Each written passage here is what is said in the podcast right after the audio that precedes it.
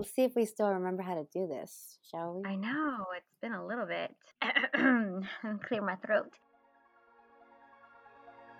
We're here because of the music. We are Band Aid. You like Huey Lewis on the news? On the news? I like this song. It's just a jump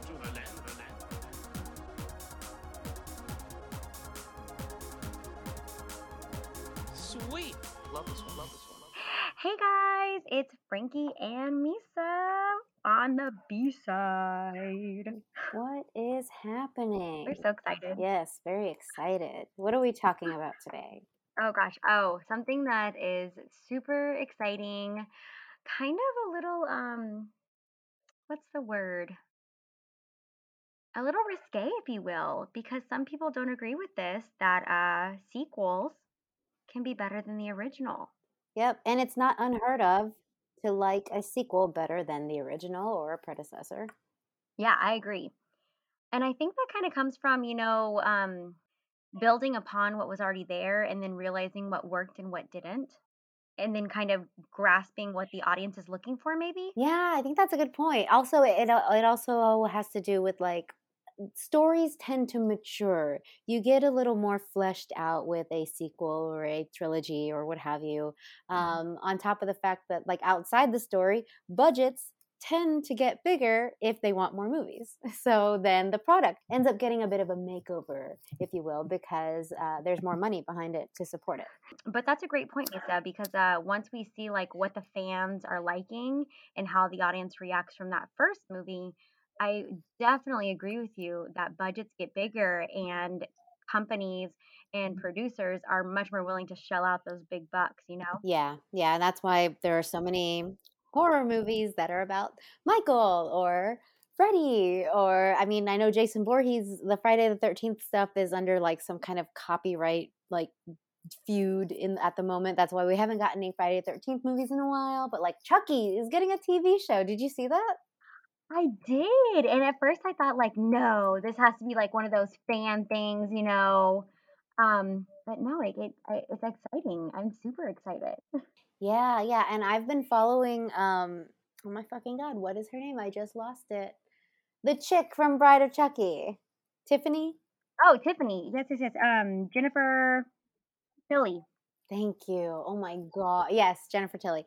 Um I've been following her on Twitter for a while and um she when she found out that there was a TV show, she was very adamantly like I am not a part of this. I have nothing to do with this. Like I don't want anything to do with this. Like she's not she's not crazy about it. Wow. Yeah. Yeah. Wow. Of course, that was uh that was like months ago. I don't know if uh, you know everybody's got a price, so I don't know if she ended up changing her mind at any point. But I do. Last I checked, I don't think she's involved. Hmm. So I wonder who's doing her, you know, parts because I, I can't imagine the voice of anyone else. I'm not so sure that there's even a Tiffany in this TV adaptation. Like Oh, I, from what I saw, which was not very much, I think I saw a trailer on mute. Um, it's like just Chucky, and there's this boy, and it, it looks like your typical setup from the outside, but I don't Mhm. know a whole lot of details about it. I don't know how they're going to stretch it into a show, but I mean, they stretched it into like six movies, They so really did. They, I'm not gonna lie, they kind of prolonged that one. I think there's a point where some don't work well, but you know, that happens. Some are better, some are not. oh my gosh, I remember the fucking. I love the '80s when they talked about Child's Play. Uh, and Dee Snider from Twisted Sister was like, "It's a doll. Step on it. It's over." he was like, I don't understand how this went on for so long. like, why didn't anyone just step on the doll? right? I felt that. I was like, I agree. I agree. I didn't understand why. yeah. I mean, I love Chucky, but I didn't understand why it needed to go on as far as it did. I agree. So I, I take it that none of the Child's Plays or Chucky's are on either of our lists today. No, not on mine, not on mine. Okay. Okay. I'm just now remembering like I do have a love for Bride of Chucky, but it's Mhm. really the only one that I like out of the whole like franchise. And so like Okay, tell me why because I agree with you. I mean, I have multiple. I mean, there are so many reasons why. First of all, it came out in the 90s, right around the time that slashers were it. Like, we're talking Scream. I know what you did last summer. Yeah. Scream too. I still know what you did last summer. Urban Legend. Like, Mhm. all these really cool, hip teen slasher adaptation, renaissance kind of era was going on. And I think that Chucky saw a way in. Chucky was like, oh, now we're going to appeal to the teen audience. And so that's exactly what they did. And they hired fucking Katherine Heigl, who can't act. And she is that's that's one thing that I don't like about that movie is like I think the leads and the actors are awful, but it is a, it John Ritter is in it, so that's a win. I was gonna say John Ritter's in it, and I do love Alexis as Damien, and I love when he's dead in the bed and Jennifer's kind of like nudging his dead body over. I for something I don't know why, but that scene is so funny to me. Even further back, like the opening credits with Rob Zombie's Living Dead Girl, amazing. Yes, yes. Yeah, no, Bride of Chucky was just it was it was the perfect mix of that 90s horror with the just comedy that we needed and it was like hilariously horrific and funny at the same time and I loved it. I like that it was comedy slash horror, but not necessarily parody of any horror or of itself. Right. Agreed. Not yet, at least. It didn't. It wasn't so self-aware. It became self-aware as it went. on. Yes. Very much so. So I know that one's not necessarily on our list, but uh, what is one that is on your list? Let's go ahead and just jump into it. Oh gosh. Um. Let's. Where should I even start? How long is your list, Frankie? I was um okay, so I have I tried to narrow mine down because, you know, much as I love to hear our voices and talk, I was like, you know what, this is B-side. I'm gonna try to be just like real narrow. So I narrowed mine down to my top six. And I know that's a random number. I was between 10 and 5, and I was like, you know what, let me just go ahead and do my top six. And I will be honest, I did choose a movie that I haven't seen yet as one of my favorites because I've been so anxiously awaiting to see it that it's on my list. Should I start with that one? Do you want to know why? Can we start with that because you have piqued my interest? What are you talking about? Yes. Okay. So I went ahead and chose a movie that is like one of the most anticipated for me just because of my personal love for symbiotes and all things Marvel. I am beyond excited for the Venom Let There Be Carnage movie. Hmm. I I know it's not a popular opinion. I know Venom was not everyone's jam, and I get that. I actually really liked it because it was very close to the comics. But I'm just gonna go ahead and say I love Woody Harrelson as Carnage. And I'm just so excited to see it. So it went ahead and made my list because I have been anxiously awaiting this movie since Venom came out. And it has now been pushed back from September to October. And so now I'm even more anxiously awaiting this film. So, uh, yeah, Venom is one of my favorite anti heroes for Marvel. And that is why I just love it. And the music is amazing. And I know I'll be covering it on Soundtrack City. Sweet. Who is the composer? Um, so there is a mix of um, some composing, but the music was actually specifically done by um, Andy Serkis. And then he did have some help from um, Marco Beltrami, who was in Scream or did the music for part of Scream. Yeah, that's right. He did the Scream movies at first. Yes, he's not doing this new one that's coming out in January though. Oh, he's not.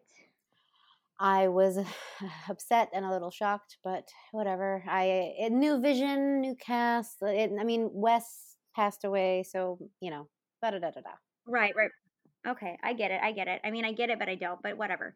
Yeah. Um, and then he actually, uh, Marco did another one of the scores for um another movie that's on my list, and I just I didn't realize how big of a Marco fan I was until I was uh, doing a little bit of research, and I was like, oh hey, we've covered a couple of his movies too. So, What is it? um, Logan. So another, of course, a Oh. lot of mine are Marvel superhero because they all kind of go you know, hand in hand with the sequels. Um, Logan is one of my favorites. I, I like the bad boys or the anti heroes, if you will, um, from Marvel the best. And Logan is one that Hugh Jackman, watching him age as Wolverine and knowing that the franchise was coming to an end, um, it was it was really sad and it was such a good movie. It was a little long, but it really showed that he's not just this, you know, mean, cigar smoking, roughneck. Like he does have a little bit of a soft side, and he does end up saving or helping um, Laura, who is going to be the new, um, or like the daughter of Wolverine. I remember the first few X Men movies, and Hugh Jackman was like, I guess he was relatively unknown, I guess, depending on who your audience is. And I just remember thinking he was so perfect for Logan. Like, that Oh. was excellent casting top to bottom. A hundred percent. I don't think there could be anyone else to play him, and I think that's why they wrote Logan so well and why they did prolong it. And they, there was like no in budget. Like I was reading that they were like, it doesn't matter how much it costs. James Mangold was like, I just want to make sure that we do the character justice. Um, and they were also fulfilling Hugh's wish because Hugh knew that he had reached his end for playing Logan slash Wolverine. Which is sad.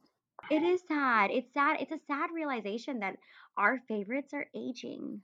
Um, you know what? I was just thinking about this like the other day. Like I I think about all the people that we grew up watching and listening to and we have them kind of instilled in this memory and of course they're not people that we see every day. So in our minds they are still exactly the way they were in the 90s or what have you and then we see a new photo of them or we see a new interview with them and like oh my god i don't like that they have to get older like i thought that they were perfect i thought they were immortal and in a way they are Mhm. but everybody has to age Absolutely. And I know we've talked about this with um Paul Rudd and some of the other people in other movies, but um it's just it's really sad when it's someone who you grew up with. Like I remember watching the first X-Men movie at Tinseltown mm-hmm. and now that's not even there. And it's so sad. It's like but I'm I'm still like we're still so young, you know, but um it's it's just it I got a little sad when I was doing my research. I'm like, okay, um God, most of my people are like really aging. But yeah, I mean, I I really respect Hugh for, you know, being honest and saying like, look, I can't I can't physically and emotionally play this character anymore. And I respect that there can only be one Logan and Wolverine. Like I can't even right now think of anybody else who could possibly fill those shoes in one way or another. You know, me not off the top of my head, me either. I feel like at this point, if there ever were to be like a like a revamp or a reboot of the character, or or, or some kind of uh, earlier type of origin story with a younger casted Wolverine or something like that, I feel like it would be someone would get casted that no one's really kind of feeling, but then once you see the the him in costume and makeup, you're like, oh, I see it now, and then he's gonna blow us away. Right. I could see that happening because it happens so often in the in the superhero verse. Whenever you get a new cast member, And I will be honest, there are some hints because um we got a little bit of a clue from um my, my one of my third movies actually that they are going to cross some franchises. And that's been the issue with Marvel because, you know, Fox owns part of Marvel with um, Fantastic Four and X Men. And, you know, Disney now owns like the majority of Marvel. And so they're trying to come to terms. And they did come to terms for a little bit, but they're holding on to some of those rights. And so it gets a little tricky when all of those characters are crossed in all of the comics. Um, but there is hints that they're trying to get Hugh to come back and return as Wolverine because they don't want to have to find someone else. and some of the people I'm a little shocked at who they're thinking to play Wolverine. Yeah, um, there's actually so there's like a list of top 15 who were considered or who could possibly play the Wolverine um, for the next couple of movies that they have in mind, and I think it would be more like a cameo. I don't think they're gonna have him as um, a title, like a movie title. Uh, but I, I'm not I'm not a fan of a lot of them, and that may be you know unpopular because there there's some good actors who were chosen to play him, but to me it just doesn't make sense. Um, and as for instance, Tom Hardy's name was thrown out there. Okay, well he plays Venom, so like how's that gonna work? And then Jason Momoa. Okay, he's he's Aquaman. No, we can't do that. I mean, they could do that. Um, but I think it would depend on the future of Aquaman too. Like uh, not two number two, but two as in T O O.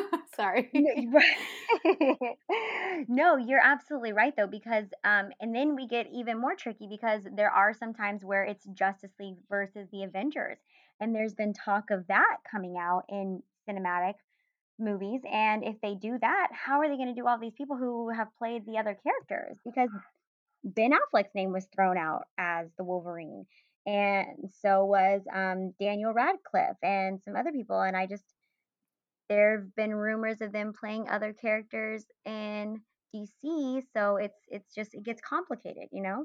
Yeah, yeah, I agree. And honestly, I'm not a big fan of the whole overlapping actors in universes. Like, how are there not enough actors in Hollywood that everyone gets one character? Right, right. Like, why do I need to have, like, can we just not?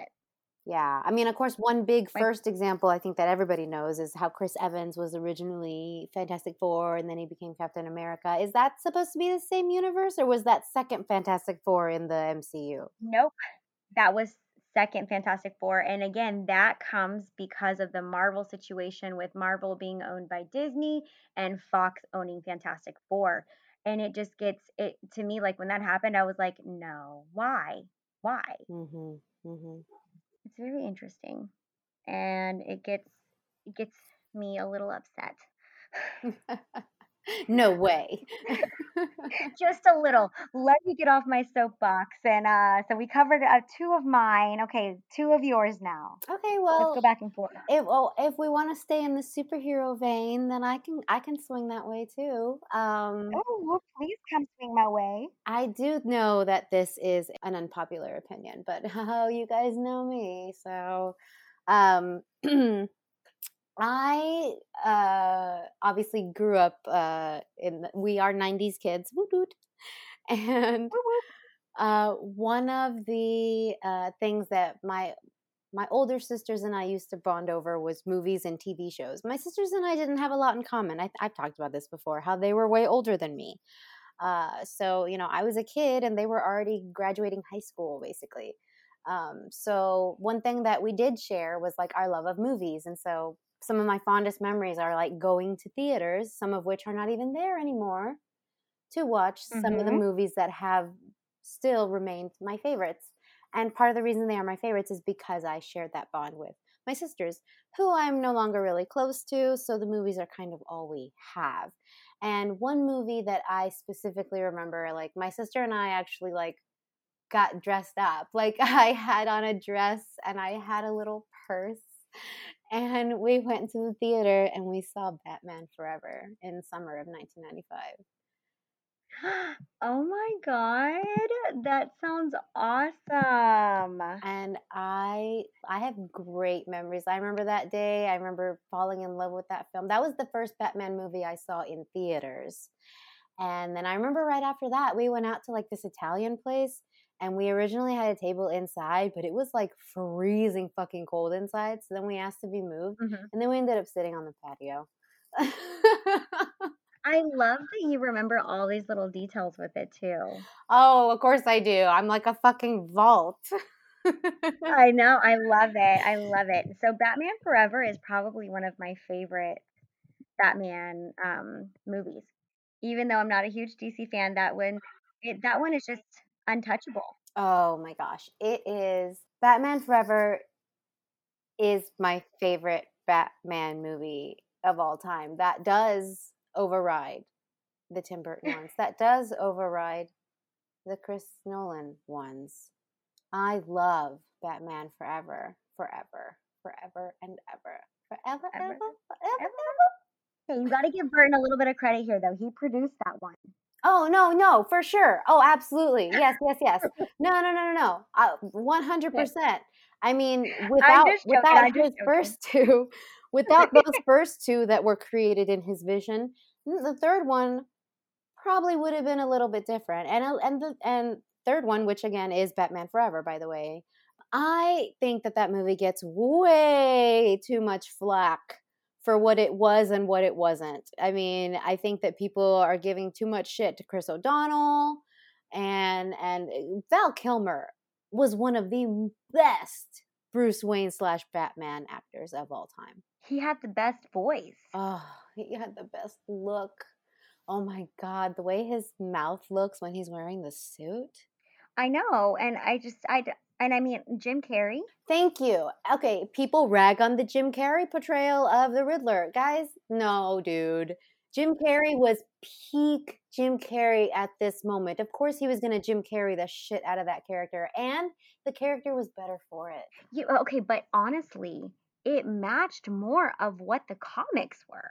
Thank you. And that's exact. And oh man, there's just so much I can talk about with it. One day, it will be a soundtrack episode, by the way. You know what? Yeah, we can just cover that one. Yeah, that's going to be a whole two two part series. Yeah, the uh, the unappreciated gem that is Batman Yeah. Forever.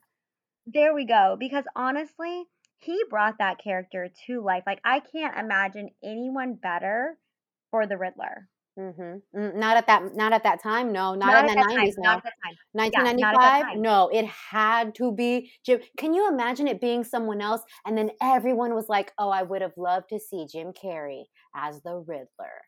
No, we're glad and we appreciate the fact that we got the Carrey in his piece. Oh, I fucking love. It. And then Tommy Lee Jones. I Mm-hmm. understand. I get it. I I also don't like the fact that Billy Dee Williams was replaced. I would have loved to see Billy Dee Williams as Two Face. I think that would have been awesome, like in his Two Face villain form. Right, right. Ah, but I can't knock the performance by Tommy Lee Jones. Like that was cool. That's actually probably one of my favorite movies of Tommy Lee Jones. Mm-hmm. Same. It's just his it's like his dry delivery of things Mm-hmm. that gets me and I I think this was one of his best performances. I love it. I love Batman Forever. I think Val Kilmer was just oozing cool. He was just the smoothest Batman. He he really brought that Bruce Wayne trauma to the screen. Like you really felt like he went through some shit. Mm-hmm. And it even Yes. the creator of Batman at the time said that that was the best portrayal of the character. So, I a hundred percent agree. Yep, and that's an example of third one is the best because we took our time, guys. We took our time. We found what we needed. It was Mhm, mhm. perfect. And people give it shit because they're like, oh, uh, it's too like childish, or the Batmobile can't drive up, blah blah blah blah blah. blah. Like, all right, guys, Joel Schumacher was given millions of dollars, and they said. We don't want to go as dark as Burton, but we want to go a little campier like the TV show was but for the 90s. What would you do with a million dollars and that advice? You would have done the exact same thing. So fuck off. Exactly. And we got 90s Drew Barrymore. Can we not forget about that? She was so cute. She was adorable. This was when I was like all of like I wanted to be Drew. Was that wasn't just me, right? That was a whole thing. Like everyone wanted to be wild flower child Drew Barrymore. Oh yeah, yeah, for sure. Oh, she she often played characters that I aspired to be, like Josie Geller. Yeah, exactly. Exactly. With her adorable open mouth laugh. Like uh, she's perfection. 90s Drew is perfection. What is your next one? um, I gosh, which direction should I go? Because now the genres are kind of all over the place. I guess. Um, Okay, do yeah, go all over the place. Well, I can talk about. I've talked extensively about Scream 2, so let's just say that's a given. And if you would like to hear me gush about Scream 2 for two hours, then you can go back uh, a few, like, I guess, a few episodes uh, during our spooky season in 2020. I talked quite a bit about Scream 2. So if you're interested, go check that out. But Scream 2, of course, is amazing. um, it is my favorite Scream film out of all of them. Yes. Just love it. Uh, love Liev Schreiber. He gets screen time and lines. and uh, Yes. there's the fantastic Dewey dies, but not really. And it's just great. Great story. Um, but in addition to that one, of course, uh, if we want to stay in 90s horror, then another sequel that I really love was actually part seven of the Halloween franchise, otherwise known as Halloween H2O 20 years later. Love it. Yes. Okay, I remember seeing this one, renting it from Hollywood Videos, and absolutely loving this one. Mm-hmm. Mm-hmm. By this point, my sisters had already gotten me to watch all of the Halloween movies up until that point. And then they were like, oh, they're coming out with a new one and it's 20 years later. And I was like, Mhm. wait, it's like, is it 20 years from the first one or 20 years from the last movie? Like I was trying to do the math. I was I was just like, I I just need clarification, guys. Mind you, I was like, I was a kid.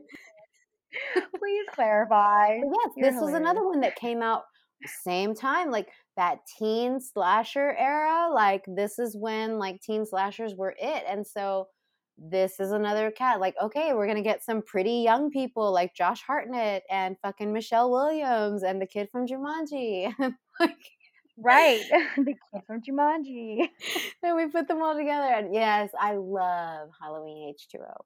That one's awesome. And the music is really good. I I'm surprised you haven't covered that one just yet. No, I mean I I kind of have this thing where I'm like I should cover the first one first. You know, I- I'm in Virgo, so I gotta do things in order. I understand. I understand. I understand. Is that one that you would want to do together? oh, yes, for sure. The original? Yeah, we can totally do the original. Okay, cool. Yeah, because I think it's a little too epic for one person. Ooh, hold on, hun. I'm sorry. Someone's outside my window with like a motorcycle. Can we pause for just a second? Yes. Oh, I can hear hear that? like a rumble. Yeah, Yeah. yeah. Hey, cool rider. All right. Let's just pause for a second. Sorry.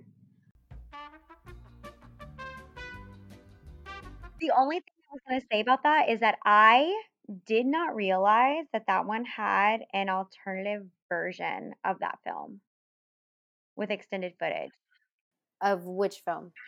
of Halloween H2O.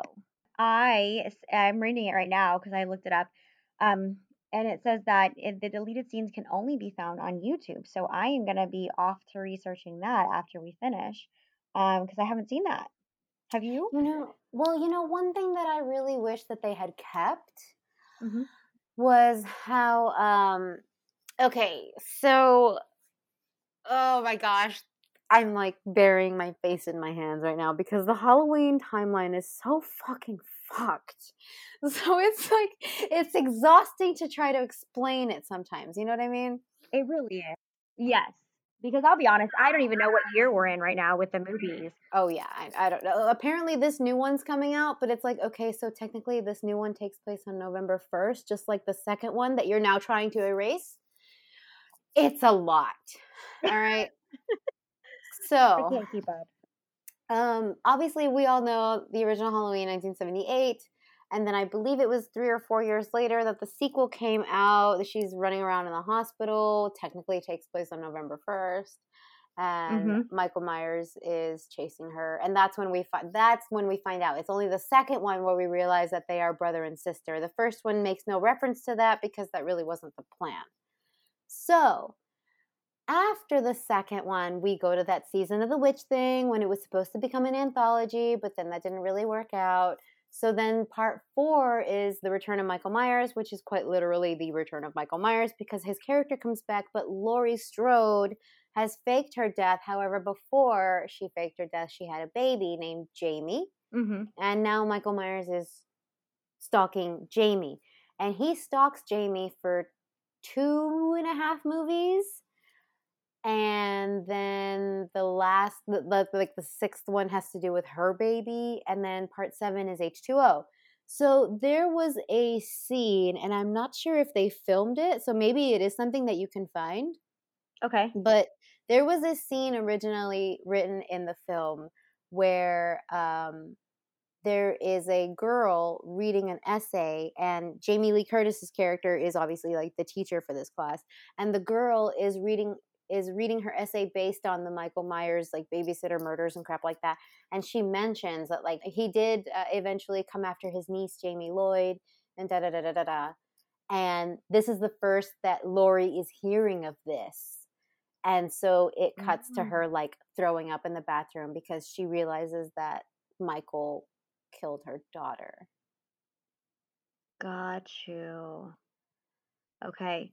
I'm realizing I have never seen the third one, Lisa. Season of the Witch. Oh, it's an underrated gem. I think that um, a lot of people wrote it off just because it has nothing to do with Michael. Um, Mhm. But I think that it's it's gotten to the point where it's got like a, a pretty hefty cult following. So I, you know, Oh, I love a good cult following. I would check it out for it's a little it, it grosses me out, honestly. Like it's a little it makes Oh. me squirm a little. Um, Ooh. so you might enjoy it, I think. It's a little dark. Okay. Yeah. Yeah. Yeah. So check it out if you can find it. Okay, I will definitely. Yeah, I didn't. I did. I was looking at the names and I was like, wait, I haven't seen that one. Um. So yeah, I'm definitely gonna have to check that one out. Yes, do it. And then on the sequel list of, you know, just a quick plug, I did cover Halloween Rob Zombie, which does fall into all of the Halloween franchise. Um, and that was not. Ooh, that was 2000. That was 2019 spooky season, right? Uh, Wait, Rob Zombie's original Halloween? Or uh, sorry. Yeah. Gosh, how do you call it? Uh, Rob Zombie's original. That's not even right. You mean I was gonna say, woo, Rob, technically. I'm just it, there's so many fucking Halloween movies. Okay, yes, you talked about the Rob Zombie's first Halloween film during our first spooky season. Yes, you did. Yes, so you guys can check that out. And technically, that falls into the category of a sequel because even though it's a remake, it actually falls in line with the Michael Myers franchise. Believe it or not. Yeah, I I would consider it a sequel, not in the traditional term, but in the sense of you knew this character existed. Here's another movie about this character. Yes. Thank you for explaining it.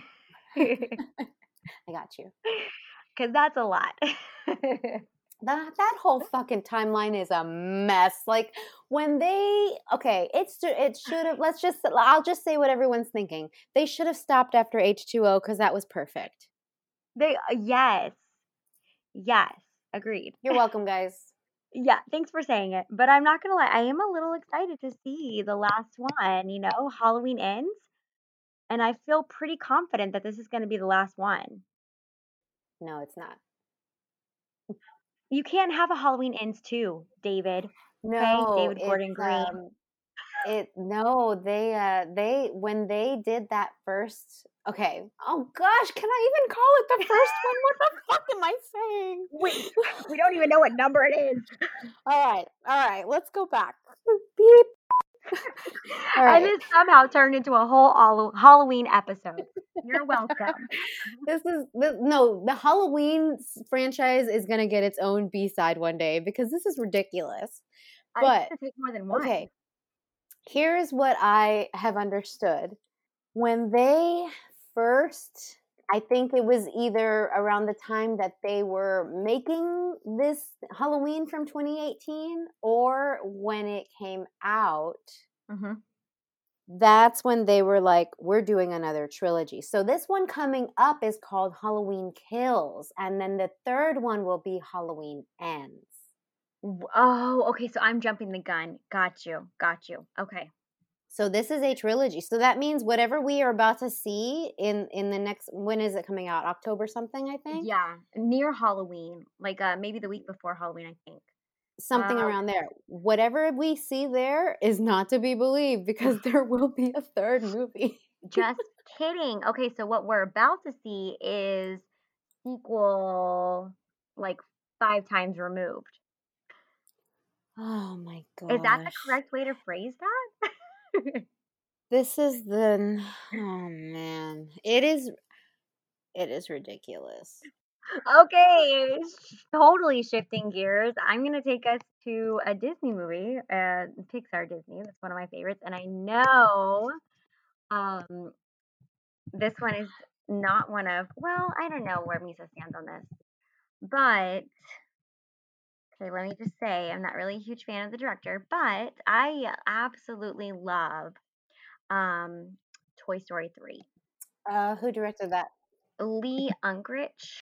He, eh, I'm not gonna get into that. There is some issues with like some things that happened with the directing, like personal lives and whatever. But he um is one of he's very known for co-directing like Toy Story 2, also Monsters, Finding Nemo. Um, but this was his like solo movie. Um, but just personally, not a fan. Directorially, I do like him. Um, he has some good movies, but I'm not gonna get into that. That could be a different story. Uh, Toy Story 3 in the um, oh God, what do you call it? The quad? Is that what you call four? Uh Saga? Saga. I like it. In the Toy Story saga, I of course love one and two, but for whatever reason, three just hits different. And I don't know if it's because I am a mom and uh, this movie just tackles that my kid is grown up, you know, he's not really into those toys anymore that he was when he was younger. Um, he's going off to college. Like I actually watched this movie again today in preparation for um, B side, and it had me bawling because it's just such it's such a real moment to think like my kid is not going to be with me forever. They've changed so much and just thinking about all those moments and all those memories from childhood and seeing it from the perspective of the toys, it really gets you because this toy has always been with Andy, has only has always known Andy, and um, Andy's going on to like a new stage of his life. And to see them go to the daycare and then like all of the issues that happen at Sunnyside. And then the end of the movie when Andy realizes I can either selfishly hold on to my toys that were there for me and so important to me when I was younger, or I can pass them on to the new generation and let the new generation love them. Like that's a that's the moment where I cry so hard because he's like talking about, you know, they're really special to me. I'm gonna start crying now because it makes me think that my oldest is gonna be going to college soon. Sorry. Oh, that's so sweet. Oh, you still have like I'm okay. what, four years, three years ish? Savor them. Uh, yeah, three years, three years. But I mean, it's just it's the realization. I know I am, and I'm I'm realizing like how much this movie meant to me when it first came out. Um, there's a scene where they are, of course, being chased by Lotso, who is the antagonist in the movie. Um, and they're in like the trash compactor, like about to be incinerated. And they think it's the end for them, and they just all like look at each other and they just all grab hands and like are ready to accept whatever fate they have with their best friends. And I know it's so much deeper, like I'm making it deeper. Um, but in that moment, like that made me realize just like how important friends are to you. Like, I mean, I don't know what I would do without Misa in my life. Oh, I wish I could hug you right now. I know, COVID, fuck. But I mean, that movie just makes that movie means so much to me on so many levels. Um, it's just a really emotional movie for me. And I think that's why it means so much. And it has like those great adult humor moments that kind of go over kids' heads, you know, like when Barbie sees Ken and she's like, great ass pot. and there is the intentional pause, you know.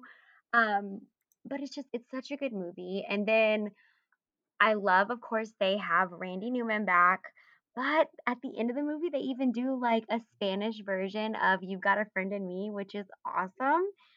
And there's just a great cast, great voices, and I love that they constantly bring back the same ensemble voice cast.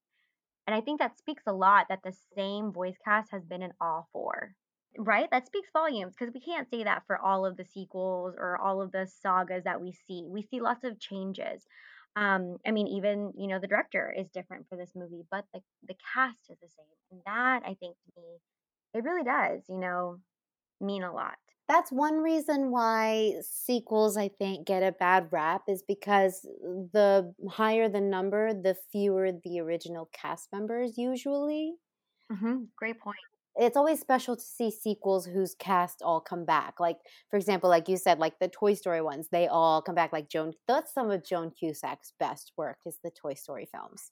A hundred percent. and then like you think like uh as far as like horror like that doesn't happen a lot in horror like uh friday the 13th they kill the final girl in part two immediately but like scream scream the fifth scream movie is about to come out and guess who is in it nev campbell Yes.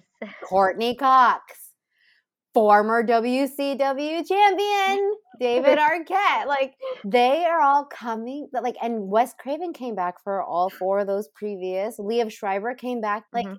I, it really does speak volumes when they come back. Right. It also shows kind of like how important that piece is to the actor. Like, I mean, there's so much to say about Tom Hanks. Like, he is a huge actor, huge actor, right? Like, he's one of the top build. Like, he is a true method actor. Like, there's so many movies of his that have won awards and everyone knows, right? Like, he's an actor who most people know the fact that Toy Story mm-hmm. 3 and Toy Story franchise saga means so much to him and he's like gone on the record saying like how much it means to him to be able to play Woody and how it has kind of they thought it would end at 2 and then it surpassed like generational expectations and then a new one came out like years later.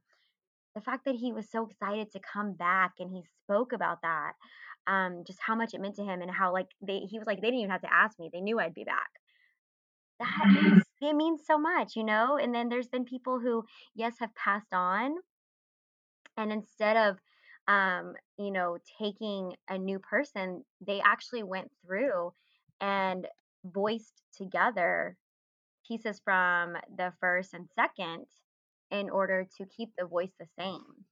And um, yeah, I mean, it's it's awesome that they do that. Um, and I, I before I speak on it, yes, it's Jim Varney, um, who they did that for. They had someone come back in and do like the sounds, but his actual voice they pieced together from his other work in the movies Toy Story 1 and Toy Story 2, which I thought was awesome. Enough Toy Story 3 though. It's it's it's one of my favorites. It's a good one. It does get dark though toward the end oh there. Oh. God, yeah. Like, I mean, I'm serious. When they that scene, like, I can't even. I'm not even gonna lie. There's very. I am a crier naturally. j- Like, I it just happens. Like, if I'm really angry, I cry. Not because like I'm soft, but because like I can't like ugh, get my emotions out or think of my words when I'm that, you know, like taking things in. Um, and because I do get so involved in movies. I don't know if that's for everyone. I don't know if that's because I truly love movies. I don't know if that's the same for you, Misa, but like movies have the power to make me feel so much. Like I feel embarrassed for characters. I feel happy. Like, I mean, I'm stupidly smiling in certain parts and then like bawling in other movies. I cried, like I bawled in the theater watching this movie when they were about to die because I thought it was the end. And I was like, oh my God, I cannot believe they're ending Toy Story like this. and then it was fine. And I was smiling, you know? And then it's like, it's, it's, yeah, it's crazy. It's crazy. So, anyways, that's that one. I got to do one more. I've lost track at this point. So yes.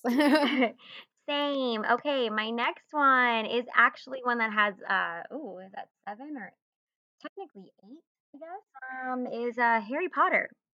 Harry Potter. Whew. And that one is another one that has a lot of the same people. Um, they all came back.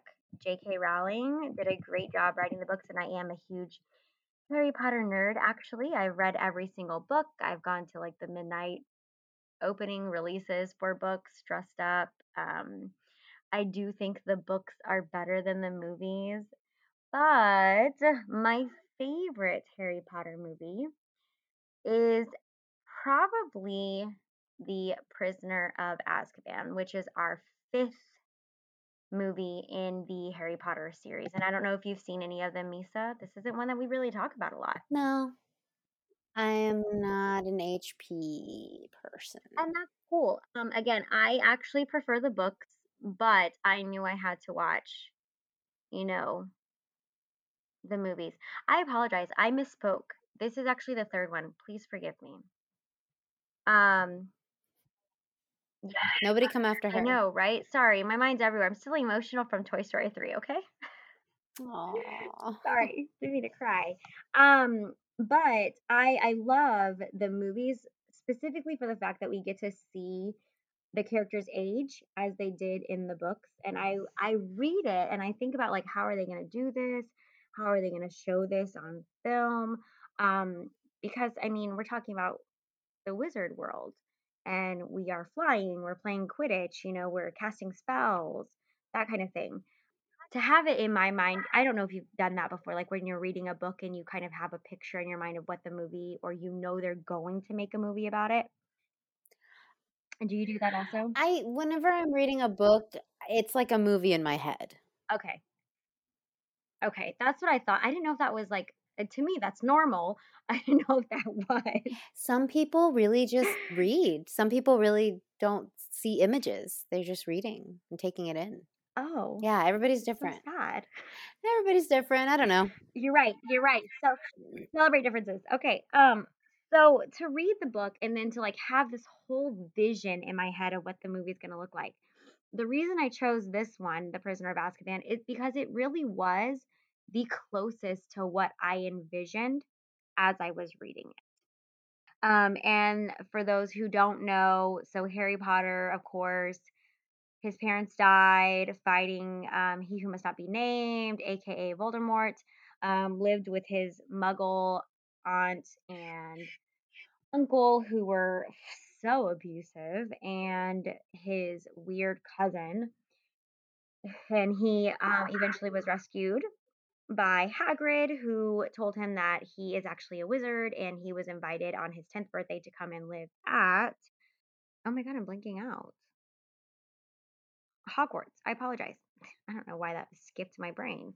Um, but anyways, in the third franchise, so Harry's kind of been like obviously he hasn't been a part of the wizard world, and so he doesn't know a lot about what happened. So that's kind of what he's gaining perspective of as he's at Hogwarts and becoming friends with people who grew up, you know, in the wizarding world since day one. And he's been told that like Sirius Black is not a person to be trusted, and this is what that film is about. And this film is dark, but it also gives Harry a glimpse at like part of his godfather because Sirius turns out to not be the bad person. Um, and this movie does have this is when I think we see most of the love connection between Ron and Hermione, which I really love. And we get to see our characters, you know, kind of owning Hogwarts because they're not, I don't know what you call uh, the fir- first year. They're not freshmen. Um, they're not first year, you know, they're not second year. They kind of know the ropes. They're in all these really cool um, classes. And we also get the really cool effect from Hermione, who is so super smart. And so she's taking all these classes. And so she has like this really cool time thing that you can go back in time, however, um, many minutes or however many hours or whatever. And so that's what we see in this film. Um, this is actually also Jason's favorite Harry Potter movie, Oh. who is my youngest child. Yeah, he made us rewatch all of the Harry Potter movies randomly. So we had like Harry Potter week where we would watch a different one each night, which was really long, guys, because they're not short films. Um, but yeah, this is the one that he he liked the most. And yeah, I think this one was not only the closest to the book, but it also the music is awesome and the visual effects are what I really love about this film. So yeah, that was my next pick. that is one thing that like even though I haven't seen the movies, um, I have tried. And uh, what I will say is, I think that they are very visually stunning.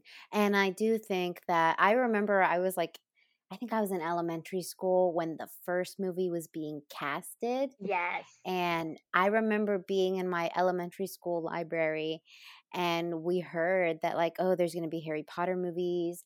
And we had this, like, I don't know what it was. It it it kind of looked like a Scholastic catalog, but it was more like a like a mini magazine about book news or something. Like Mhm. I guess with book covers and summaries. I don't know what it was, but we were looking on the back of it, and it had a picture of Daniel Radcliffe and what's her face and what's his name and and they were so young. They were were. so little. They were our age and it it just blew my mind. I was like, man, and it didn't I didn't even grasp the concept of like there are more books. There's going to be a lot of movies like and sure enough, like the fucking world watched them grow up and those movies like those were epic. Like those were like worldwide like it took over. Yes, and I mean, uh, just to for those of you who I don't know, like who don't know Harry Potter, who don't realize like just how big it is, guys, we're talking like they grossed over almost eight hundred million dollars just on this film. Eight hundred million It was insane. on one film, It was insane. and not to mention, Yeah. I love Gary Oldman, and he is in this film, and that makes it for me. So yeah, Mhm.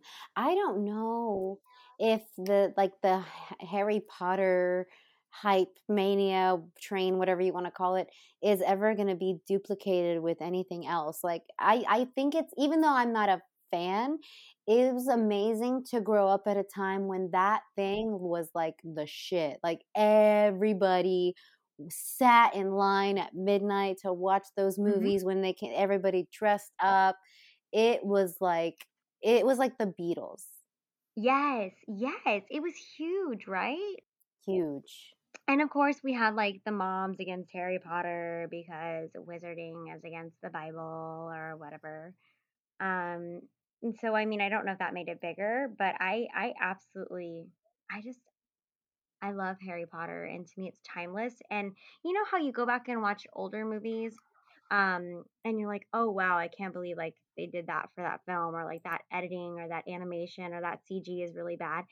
even watching Harry Potter, like when we did, um, I feel like it was in July. I think it was, um, when we watched it. Um, I still think it is amazingly filmed. The CG is still fantastic. Yeah, consider especially when you consider like the first one came out in early 2000s and CGI was still being figured out and those movies still look amazing. Yeah, yeah. So, so yeah, I don't know if that's like everyone else's. I mean, I know there's a lot of Harry Potters to choose from, but um, that one for me is just it's it's the closest to the book, and I think that's why it is my favorite. Like I could watch that one over and over again. Yeah, Gary Oldman is the man. God, he's such a good actor, such a good actor. He's great. Uh, is it my turn? I guess I don't know. I, Yes. I don't know anymore. I don't know. I lost track. Okay. Um, how how many more do you have? So I have two more, and I realized like I'm God, I don't even know if I want to talk about mine. I feel like I'm boring. Let me let me rethink. Hold on, because I feel like I didn't realize. I feel like they are all Marvel movies, and so I'm just going through my list really quickly right now to make sure. Okay, okay, no, no, I have I have one that's not. Okay, I'll do that one next. Don't judge me. I'm not judging. There, there is nothing. If your whole list was Marvel, nobody would judge you for that. My nerd is showing. It's that's okay. Uh, we have a podcast where we research soundtracks. I think our nerd is uh, just flailing around like tits. Is it? Is it? I thought that was cool. I talk about it all the time. I mean, I'm. I think it's already a given that we're nerds because we have this podcast about right? So Okay, real quick, shameless plug. So I had to ask Misa. I was like, "Hey, what is your like ultimate favorite movie?" And this is a really hard question for me. It was one of the things that we had to do, like our new teacher to the school orientation. And I was like, well, what's the genre? And they were like, I don't understand your question. And I was like, how can one just choose one singular movie out of all of the genres, all of the times, all of the styles? Like, I'm going to need to know genre here before I can just pick a movie all willy nilly. hmm And everyone was like, well, no one has ever asked us that. And I was like, well, I have a podcast about movies with my best friend. You should totally check it out. Hey, Soundtrack City. As I announced it to all 300 of the employees at my school Nice. because I couldn't come up with just one movie. And that is how the world found out that I am, in fact, a huge nerd. So, shameless nerd plug. Sorry. that is adorable. Did you make a lot of friends that way? Uh, yeah, I mean, I don't know if I would say friends, but sure, acquaintances. And I do know some of the people added our podcast though because they they went to Instagram immediately. Um, so yeah, we got some new followers. Sweet. Hey, new followers. I know. We're so happy you're here. Thanks for Oh, not uh, judging me I'm being a nerd. no, no one's judging you. This is a judgment free. This is a safe space. It is absolutely, absolutely. Okay, you go. There are so many sequels that you and I could just talk about. So I think that you, we might have to revisit this topic at some point. So I think it's okay if I leave off a few of my lists. I'll save them for next time. Okay. I'm intrigued though. okay, I'll see. We'll see what we have time Okay, okay, for. okay. I accept. I feel like I should talk about the sequel that actually inspired this topic. Oh gosh, yes. And uh, part of the reason why we are talking about sequels today, uh, sequels in general, sequels we love, sequels we don't like, etc. I was having a backyard smoke session with a friend of mine, and she said that she saw someone on Twitter talking about how Grease 2 was better than the first Grease. And I agreed. and she was shocked to hear this. She was just like, "I've never seen Grease 2. You think how why did why do you think it's better?" And I I went on this entire I was like, "No, let me show you." so, let me let me pull out my list. the very next day, I was in her backyard. I brought over my DVD and we watched Grease 2 and I it was so much fun. It's always fun to introduce your favorite movie. I mean, I'm sure you feel that way with your kids all the time. Like you get to introduce your kids to your favorite movies and you get to watch them enjoy it and see how they react to it. And that's always kind of Yes. fun. It is. It really is. Yeah, yeah. And so I was really excited to like introduce her to this movie or whatever. Um, and so, in so many ways, like I've always felt like I liked Grease 2 better, uh, and I have my reasons. And um, should we reveal what we're doing next, by the way? Ooh, yes. Okay, that's yes. Let's do it. Let's do it. Go Just ahead. Right now, right here, out, out in the open. Right here, right now. Just do it. Just bear it all. Bear it all, Misa. Okay. Side note, people, but uh, the next time you hear from myself and Frankie, we will be back to our regularly scheduled format. However, it will be our second birthday. oh my God, we're two. Ah, September 12th. And so on September 12th, you can expect on the airwaves our collaborative episode of Soundtrack City, all about the music featured in. Grease. Yay! Start believing now that we can be who we are. Grease is the word. Guys, Grease is the word. Mm, yes. Oh my God. Waiting for love is just a I can't tell you how excited I am to cover Grease with you. Misa. It's just a shame. Sorry, I'm sorry. Love it. Love it. No, please. I'm excited. I'm excited. Fuck yeah. I think that Grease is something that uh, all of us have grown up with one way or another. And I'm excited to to examine the music and get a closer look at it. So excited. I can't wait to hear all the research Misa finds. Um, and oh my gosh, you the picture you posted the other day, Misa, I was dying. Grease the musical based off of a whatever from The Simpsons. Oh my gosh. Dude, okay. Lately, I have been watching The Simpsons in order. I began season one, episode one. I'm currently somewhere in the middle of season 17, and I'm still laughing. I'm still going through them. I think that they're they have they're still really good quality. And one of the more recent episodes I watched had this amazing sight gag. I think it is officially my favorite sight gag ever. It was Bart is trying to run into the theater. It's like a community theater, and the marquee outside says Grease 2 the musical, based on the sequel to the movie based on the musical. and it was so perfect.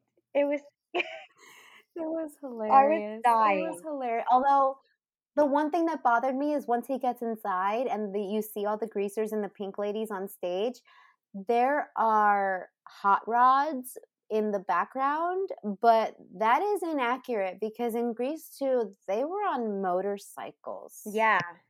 Yeah. Yeah. So uh I hope somebody got fired for that blunder. Inaccuracies, not acceptable. mm-hmm, mm-hmm. Um, and so, don't get me wrong. As I go into this next sequel, I do love Grease, the soundtrack, but But I, I, me personally, and this is just my opinion, and it is okay if nobody agrees. But I, I just find that Grease Two has a better story, um, better characters, and um, yeah, a better soundtrack. and you know what, Misa, we may have to go ahead and just dive into this one more in depth eventually. Because maybe I just haven't given it the chance it deserves. You know?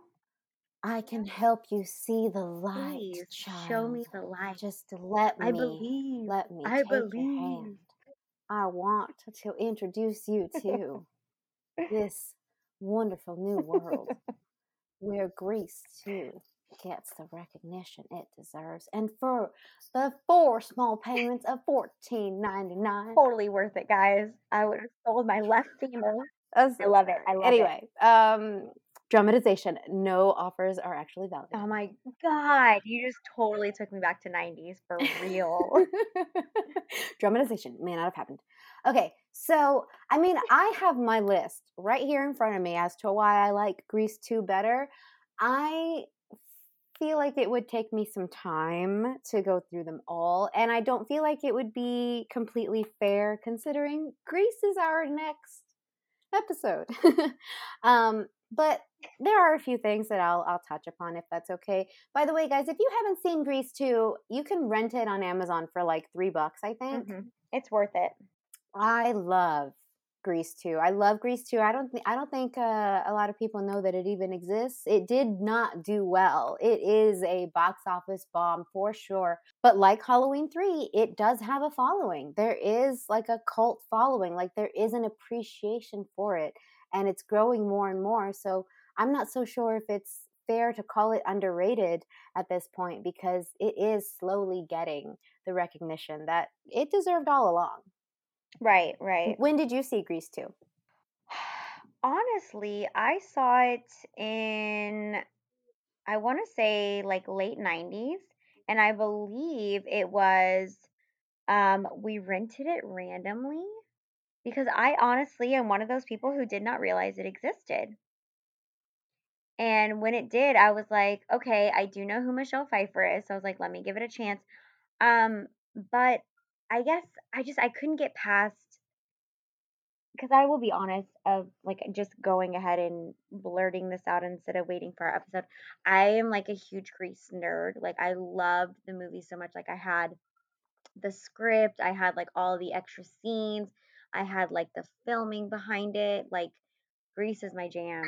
Um and I just felt like the second one like couldn't touch it. You know, I had Grease on this pedestal, which may be why I kind of have like those, you know, rose colored glasses. Like I don't see the great potential of Grease 2. Um, I love Michelle Pfeiffer in it. Like I love her look and everything. I'm not a huge fan of all the songs, and I think that's where it lacks for me. But I haven't watched it since then. So I do feel like I need to give it, I owe it that. You know what I mean? hmm hmm Well, the 40th anniversary is next year, so maybe they'll do something special. Or, Oh my God, I wonder if they're going to have it at the um, drive in movie. dude, if they're not doing something, we need to do something. Oh, we can totally do it in my yard. Yeah. we could do like a double feature. Yeah. Oh my God. And you know what? Don't get me so excited, Lisa. I was going to save this news for our Grease episode, but I'm just going to go ahead and say it. Say it. I ordered a pink lady jacket and it's on the way. Oh my God. I mm. am so jealous and so excited for you at the same time. I can't wait to see pictures. Oh my gosh, I can't wait to wear it. It's going to be so cute. I mean, mind you, I've I've had a pink lady costume before, but this one like this one I found on a costume website and it legit looks like cuz okay, here's one reason why. I'll just get into it now. Um, one reason why I love Grease 2 better than Grease 1. The pink lady jackets are just better. Period. They're better. The uh, the exterior is made of silk. The inside is black leather, and it's reversible. And this is what she does during Cool Rider. She takes it off and she reverses it, and it becomes a black leather jacket. And that's exactly what the Halloween costume I ordered does. It reverses. Now, that one I will give you because I do love the jackets better. I think they're beautiful. Um, so first off, one of the reasons why Grease 2 means so much to me is because it was part of my summer vacation tradition to watch this movie. I summer vacation for me was filled with movies, music videos, all kinds of shit, just like yours was, I'm sure.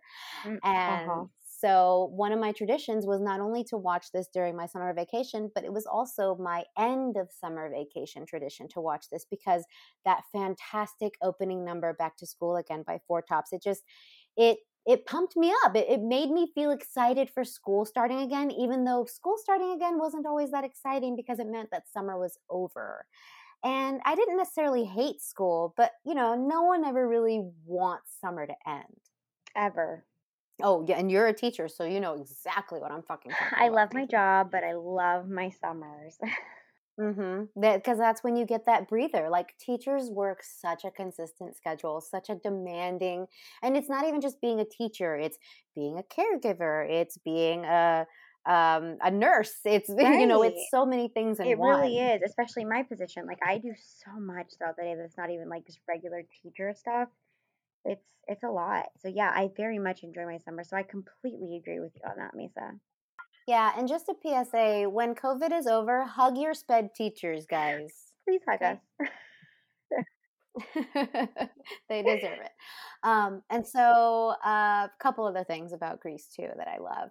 Um, of course, I think we all grew up wanting to be a pink lady or a T-bird. Who didn't want a jacket like that to be in a group like that? To rule the school. How fucking cool Right. they? So oh my god, to be the coolest kids in school. Oh my god, fuck yeah. And like Grease 2, I love that they went the talent show route instead of the dance Mhm. route cuz you know, high school movies and dance scenes they go so hand in hand. I liked that it went in a different direction. Um, Grease 2's characters are a little more fleshed out. I feel like the Pink Ladies and the T Birds in Grease kind of get lost in the background, whereas in Grease 2, each of them has their own storyline. We know what's going on in each of their relationships, and they all come to a resolution at the end. Uh, I think a lot of that gets lost in Grease. Uh, Marty doesn't get fleshed out very well. Jan and Putzie get kind of lost. And they, I think they have maybe two or three lines in the whole film, and then that's it. Like, Yeah, and it's you know, like apple I, pie. I, I like that the characters are a lot more present in the sequel. And so, uh, honestly, like Grease 2, I like Adrian Zmed better than John Travolta. I I think that Danny is so obsessed with his image and he just tries to be so cool and he's such an asshole. But Johnny is not afraid to be vulnerable. He's sad, he's angry, he's jealous, he's happy. We watch him grow as a character. Danny, to me, doesn't really change in Grease. Danny doesn't learn from his mistakes. It bothers me that Danny's the asshole. Why does Sandy have to change? Good point. Yeah, good Mhm. point. And I will say, um, I agree with you. Like Danny's kind of stagnant and kind of just playing a role. Um, and I'm sorry, I forget his name. The guy in Grease 2. I think he's cuter. Are you talking about the lead guy, Maxwell Caulfield? No, the other one. Uh, the equivalent of Danny. Yes. Okay, yeah, that's yeah, Johnny Nogerelli. Gotcha. Yeah, yeah, yeah. He's Yeah. a cutie. Yeah. I mean, I think I do. Okay, that's one thing where I'll give it Grease. John Travolta is a very good looking guy, but he is not better looking than Maxwell Caulfield, the leading Absolutely man. not. of Agreed with you. 2. Maxwell's the cool rider. yeah, no, Maxwell is definitely hotter. Oh yeah, and I mean, on top of that, John Travolta is a weirdo Scientologist. Maxwell Caulfield is at least tweeting about saving the whales. Okay, let's. He automatically wins there. Misa wins. um, and so you know, so many other. I mean, I I love the female lead, but I love Michelle Pfeiffer, the badass, the strong girl, the one who makes her voice heard over Sandy, the doormat, Vanilla. Mm, I don't find Danny or Sandy likable, Oh, okay. but that's just me. Fair point. I feel like Sandy's kind of soft, if I'm being honest. Sandy's a pushover, is to me. Right? Like I feel like she doesn't, you know, stand up for herself. And um Michelle Pfeiffer is in Uptown Funk. So I mean she kind of wins there. Michelle Pfeiffer is amazing. However, she's really not proud of Grease 2, which just devastates me because you know, it, it's a, it's a great feminist cult classic at this point. Oh, she's not. No, she doesn't really like to talk about it from what I understand. She's not proud of it. It was right before she did Scarface. I was gonna say, remind me where it is in like her timeline. Wasn't it one of her earlier movies? This is her first feature film. The other films that she'd been in before this were made for TV. Okay, that's why. Okay, okay, thank you. That's what I thought, but I wasn't completely sure. So yeah, okay. Yeah, yeah. So very early on in all their careers, and that's why when it bombed, you know, no one really became a star the way John Travolta did, the way Jeff Conaway did, the way you know, Mhm. uh, um, Olivia Newton-John was already kind of a star, but then she just like phew, took off. Yeah, she just took off. Yeah. Yeah, like it made them like that solidified their places in pop culture. And that's one thing that I will give Grease until the end of the world. It really is an iconic film based on an iconic musical. Like nothing will ever take the place of Grease. Nothing will ever be like Grease again. Yeah, and an iconic era too. I mean, it's so untouchable. Like the whole style, the vibe, like everything about it. It's just it's amazing. hmm hmm I mean, I could go on and on and on, honestly. Uh, but one last thing that I will say, and I think that is important uh, as far as the differences between Grease and Grease 2. Um, I like that in the sequel, the rival gang actually play a part in the conflict of the story and in the climax. And so I recently wrote a blog about Grease 2 and my love for it. So I went ahead and pulled a quote from it because I feel like it's pretty much articulated here really well. Um, but essentially Grease 2, the way it ends is that the rival biker gang tries to infiltrate their end of year party. And that's when Maxwell Caulfield, the cool rider who everybody thought was dead, shows up on his awesome bike and he chases them off and he wins the war. And it's super cool. And then they find out that it was Michael. And awesome ending, right? Um, so, but the difference with Yeah. Grease the difference with Grease is that uh, Kenickie is kind of in this. Uh, they're butting head. The T-birds are butting heads with the Scorpions, and it's all about the cars. And they're souping up this car, and they want to win at Thunder Road. And to me, the story lacks a bit because that conflict does not intertwine at all with the Danny and Sandy conflict. Uh, so one thing that I wrote on my blog and uh, begin quote in Grease, the turf war isn't even in the backseat of Danny and Sandy's story. It's more like trapped in the trunk with muffled screams here and there to remind us it's alive. The race at Thunder Road in Grease did not directly affect Danny's relationship with Sandy. Maybe if there had been some kind of it's the car or me argument because he spent so much time on it, yeah. Maybe if the rival gang threatened Sandy, that could have been interesting. If the rivals were trying to recruit Danny and Sandy didn't want him to get involved with that, maybe that would have worked too. But no, nothing at Thunder Road mattered to the overall plot. I think that is beautifully written, Misa. And for someone who's not a true believer, I definitely am going to be giving Grease 2 a chance. Please do. The one reason why I do uh, suggest something like Amazon is because if you're watching on a desktop and you're watching Grease 2 and you rent it, um, if you move your cursor, it'll give you little movie facts on the side. Ooh, I didn't know that. Yeah, yeah. So it's like a little history lesson, and and there's some really cool facts about Grease 2. So if you would like to give it a chance and you want to learn more about it at the same time, rent it on a platform like Amazon, and you'll get those little facts. I know IMDb uh, does the same thing because I think it's some kind of partnership with Prime. Okay. Um, so when you watch movies on IMDb, it does the same thing, and whoever is on screen, the actor profile shows up on the side as well. So that's helpful too. that is awesome. I had no idea. Yeah, man. Yeah. So um, let me know if you watch Grease 2. I would love to hear your updated thoughts. I definitely, definitely will.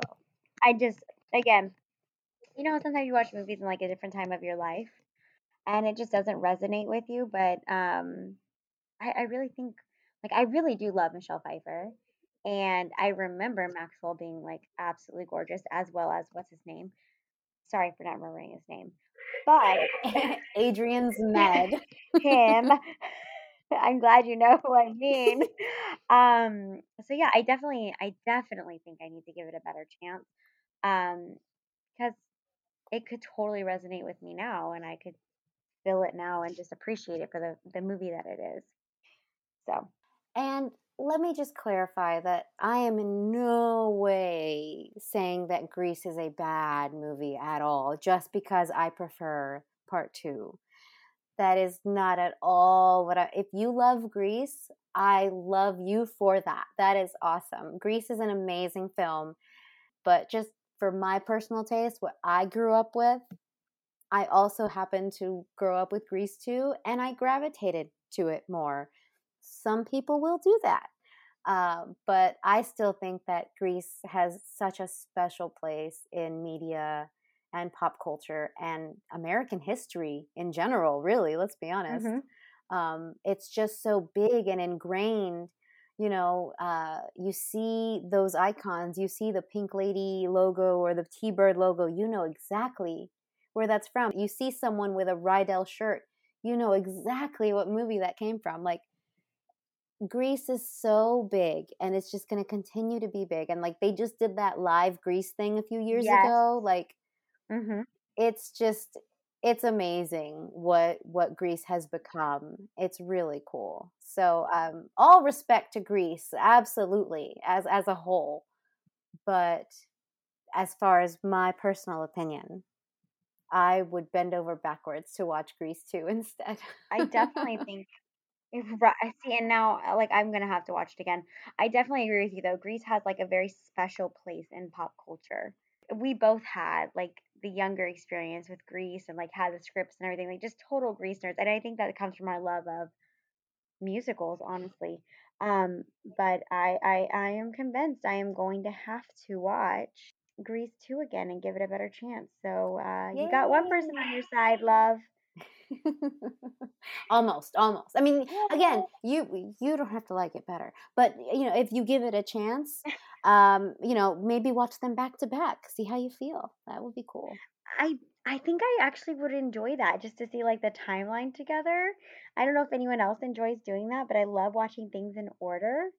Um, so yeah.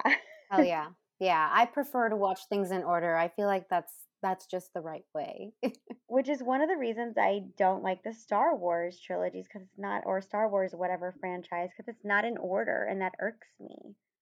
that's one of you, you know what i'm with you on that yeah Yeah. So, I Yeah. mean, we can talk about that's one of the ones I don't like, okay? For my sequels, not Mm-mm. better than the, well, I don't like any of them. So, Mm-mm. yeah, I'm just not a fan. We agree? nah nah star trek though hey Hey, okay, Star Trek, yes. You got me there. You got me there. And I can do the hand thing, so I like it. yep yep same same live long and prosper We're so special. All right, my turn? Yeah. Okay, my next one, I hope you have seen. I feel like you have. Um, my next one is the third installment by a fantastic director that we took like two and a half episodes to cover one of his other movies, John Hughes. I Mm. love National Lampoon's Christmas Vacation. This is on my list too. Yay! so excited. So it is Yes.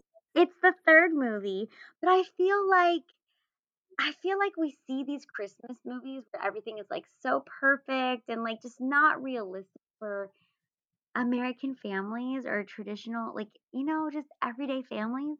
And I feel like John really captured what the everyday family like actually goes through during Christmas. Like it's not this perfect like Hallmark picturesque scene, you know what I mean? Like it's like the weird relatives coming and shit gets messed up because you lose your job or something unexpected happens and you know you're fighting with your neighbor about whose lights are better. It just it to me it's it's the perfect holiday movie. I absolutely love. This is one of those Christmas movies that like I will watch any time of year. Always makes me laugh. It is a must at Christmas season. It is such a classic. All four of the National Lampoon with Chevy Chase and Beverly D'Angelo films are fantastic. But definitely it took it took me a while to appreciate Christmas Vacation because the continuity as far as how the kids looked bothered me at first. Mhm. But I just happen to love Johnny Galecki and Juliette Lewis that much that I'm willing to ignore it. they they're perfect. They, I love them. So funny. So funny. Uh Clark, her eyes are frozen. it's the hilarious one-liners to me that I just I love. Like Beverly is ugh, she's awesome. she's so she's like, it's Christmas and we're all in misery. But I'm going to say it happy and so it's okay. Like I I love her. I love her. And I completely agree with you. Like it absolutely is a must and it is a movie that like my dad and I always watch A Christmas Story because it's on 24 hours and then we watch National Lampoon's Christmas Vacation. And I think again this is something that I hold kind of in nostalgia because my dad is the reason I watched this movie. My dad is also a big movie buff, so this is another one that just means something special to me besides it being a great film. It has that kind of um, familial ties, if you will. Like my dad, like I said, it is tradition for us. A Christmas story and then Christmas vacation. That's a great afternoon. Those are two fantastic films to watch on Christmas. Like I would not want to watch anything else. Those are such comedy classics. Right? I mean, those are just like the perfect quintessential like 80s, 70s Christmas movies. You know what I mean? And I feel like they're just they're timeless even though they were filmed years ago. Like we still deal with I got a crappy gift from someone from a Christmas story or I didn't the bonus I was expecting I didn't get, you know, um or like I said like my weird family came in. Like I can't tell you how much that resonates with me and I I just I love Clark. it's a great film and John Hughes did so good writing it. And I mean, I love the whole National Lampoon's tran um franchise, I guess, because there's what, four or five? So I guess technically there are six because cousin Eddie got his own movie after Vegas. Um, Oh, okay. that actually, now that I'm thinking about it, I know that cousin Eddie got his own movie after Vegas. I do not know how many movies cousin Eddie got after Vegas. I want to say it was one, but now I'm wondering if it was at least two. And then there was like the quote unquote reboot starring the guy from The Office and The Hangover. And he's Rusty. Oh. Oh, like an aged Rusty. Yes. So instead of Anthony Michael Hall, who would have been the original actor in the first one, it was that guy, and okay. he's Rusty Griswold, and he took his family on a vacation. Okay, got you, got you. And I mean, I'm not um I'm not harping on like the uh Animal House because that was technically the second one, right?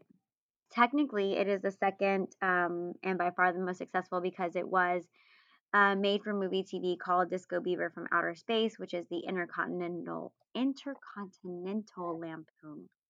Um, I love Animal House, but it's just again, I think it's just something about the Christmas time that I love. And then if we're going like, I, I just, I just, it's classic to me. It's a classic movie, cult classic, if you will. I'm so glad we had that on both of our lists. Fuck yeah. Fuck yeah. I love it. I love it. So yeah, so that's my other one. And then um my next one I don't know if I don't know if it's just me. Um and please forgive me if I upset you for saying this because I know it's an unpopular opinion. But my next one um I I like Godfather 2 better than the original. Don't hate me. That that is not an unpopular opinion by any means. Okay. Okay, good. And I feel like this is just one of those where um you know kind of like it aged it aged better if if you know what I mean. Like the storyline like we were talking about earlier, the storyline got better. You know, um everything just got better with the second one, right? I do think that there are many things in addition to yes, absolutely. I agree with you. And on top of that, I feel like the cinematography was a lot more beautiful and then we got deeper into the background of Vito Corleone and and it was really cool to see the dual like story backstory between like Robert De Niro and Al Pacino, like two of who became the greatest actors of all time Of all time. and it's such a compelling film to see them like they never share the screen because they're from two different timelines but it's it's just i think it is so um, it just blows my mind that like marlon brando played this iconic character and won the oscar and then robert de niro played the same character and won the oscar like right? what an amazing group of actors for a project like that is it's just incredible yes godfather 2 is so much more like beautiful aesthetically pleasing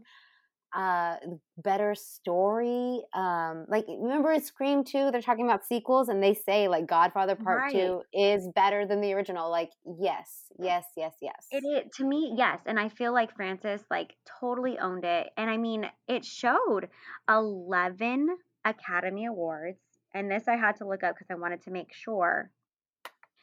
Became the first sequel to win for Best Picture. So I mean, I know I'm not in the total unpopular opinion, but you know, some people still don't allow this to show that sequels can be better. It won six Oscars, including Best Director for Francis. And like you said, I mean, De Niro, like Coppola, like everyone won these awards for it. Like, this is, it's a great movie. Uh, Mhm. AFI ranked it the 32nd greatest film in American film history. And it still holds that title. That's amazing. I'm glad that it gets that recognition because it really does deserve it. Like I remember um I don't I think it was AMC at one point. They showed all three Godfathers, but they spliced it to where the Robert De Niro stuff was in the beginning. So they did it timeline continuity. Like you know what I mean? Yeah. and Okay. I like that. really cool. It was really cool to see because the very first, like, obviously, it ends up being like a what six, seven hour block of films or something like that. Right, right, right, right. Um, so when they aired it, and it was like, okay, presents The Godfather, and it starts off with the train, and it starts off with like young Vito Corleone, and it is so freaking cool to see it like in the order that the events actually happen. That is so freaking Very cool. cool. I did not know that they, that is mm-hmm. awesome. That's really awesome. Such a good movie. So yeah, I know it's not super unpopular, but at the same time it's kind of controversial because people still don't want to recognize that yes, this is Godfather 2 and yes, it is on a pedestal. So I get what you're saying like that it's not every movie can be Godfather 2. But I mean, this movie really is like the epitome of showing that the sequel can be better than the original. Yeah, 100%. I agree with you. Good choice. Good choice. Thank you, thank you, thank you. Okay, so I have two more. And um oh, one thing that I do want to add, a kind of an extension of Christmas Vacation. I also love Vegas Vacation. Okay, yes, agreed, agreed. It's probably my favorite out of the four Chevy Chase vacation films. But yeah, like I love Vegas Vacation. When I was in Vegas, I actually had the soundtrack just looping and looping and looping.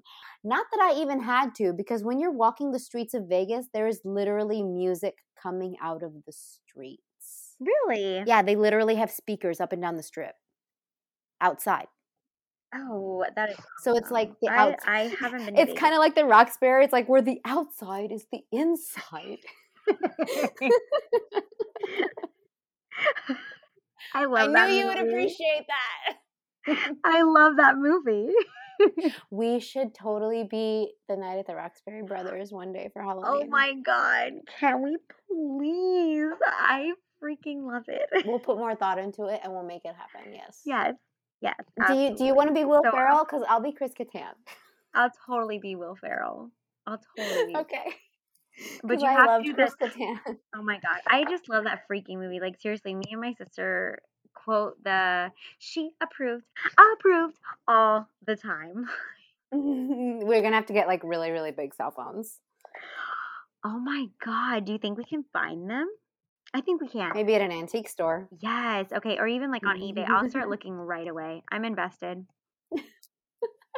It's happening. It's totally happening. So my last two, these are my last two. Um, so one sequel that I really, really love, and maybe this is gonna get me some flack. So you know, if you respected my opinion of movies and soundtracks before, maybe this is where you'll stop because the Twilight movies may not be Oscar worthy, and no one really needs them to be either. No one asked much of them. I mean, the books are kind of shit, so the movies were going to be a replica of shit. But those soundtracks Are are epic. baller as fuck. Agreed. Yes, yes. And so, if I had to choose, if I had to choose one movie to watch, I will always, always, always choose the second in the saga, New Moon. Same. There you go. There you go. Why do you love New Moon? Tell me. Okay, so I love New Moon because this is the one where they go to Italy, correct? Hold on. I want to make sure that I'm getting everything correct on this. Yes. So- At the end. Yes. Okay. So I love this one because um I feel like we meet more of Edward's family, but also we see Bella like extremely depressed and isolated for so long. And the music alone to me is amazing. I love how we see um Jacob's like tribal friends and how Bella like I I okay, I'm not gonna lie, I'm team Jacob. I don't know if you are. Same Z. Okay. Team Jacob all the way. So to me, this movie holds Team Jacob to like where it should be.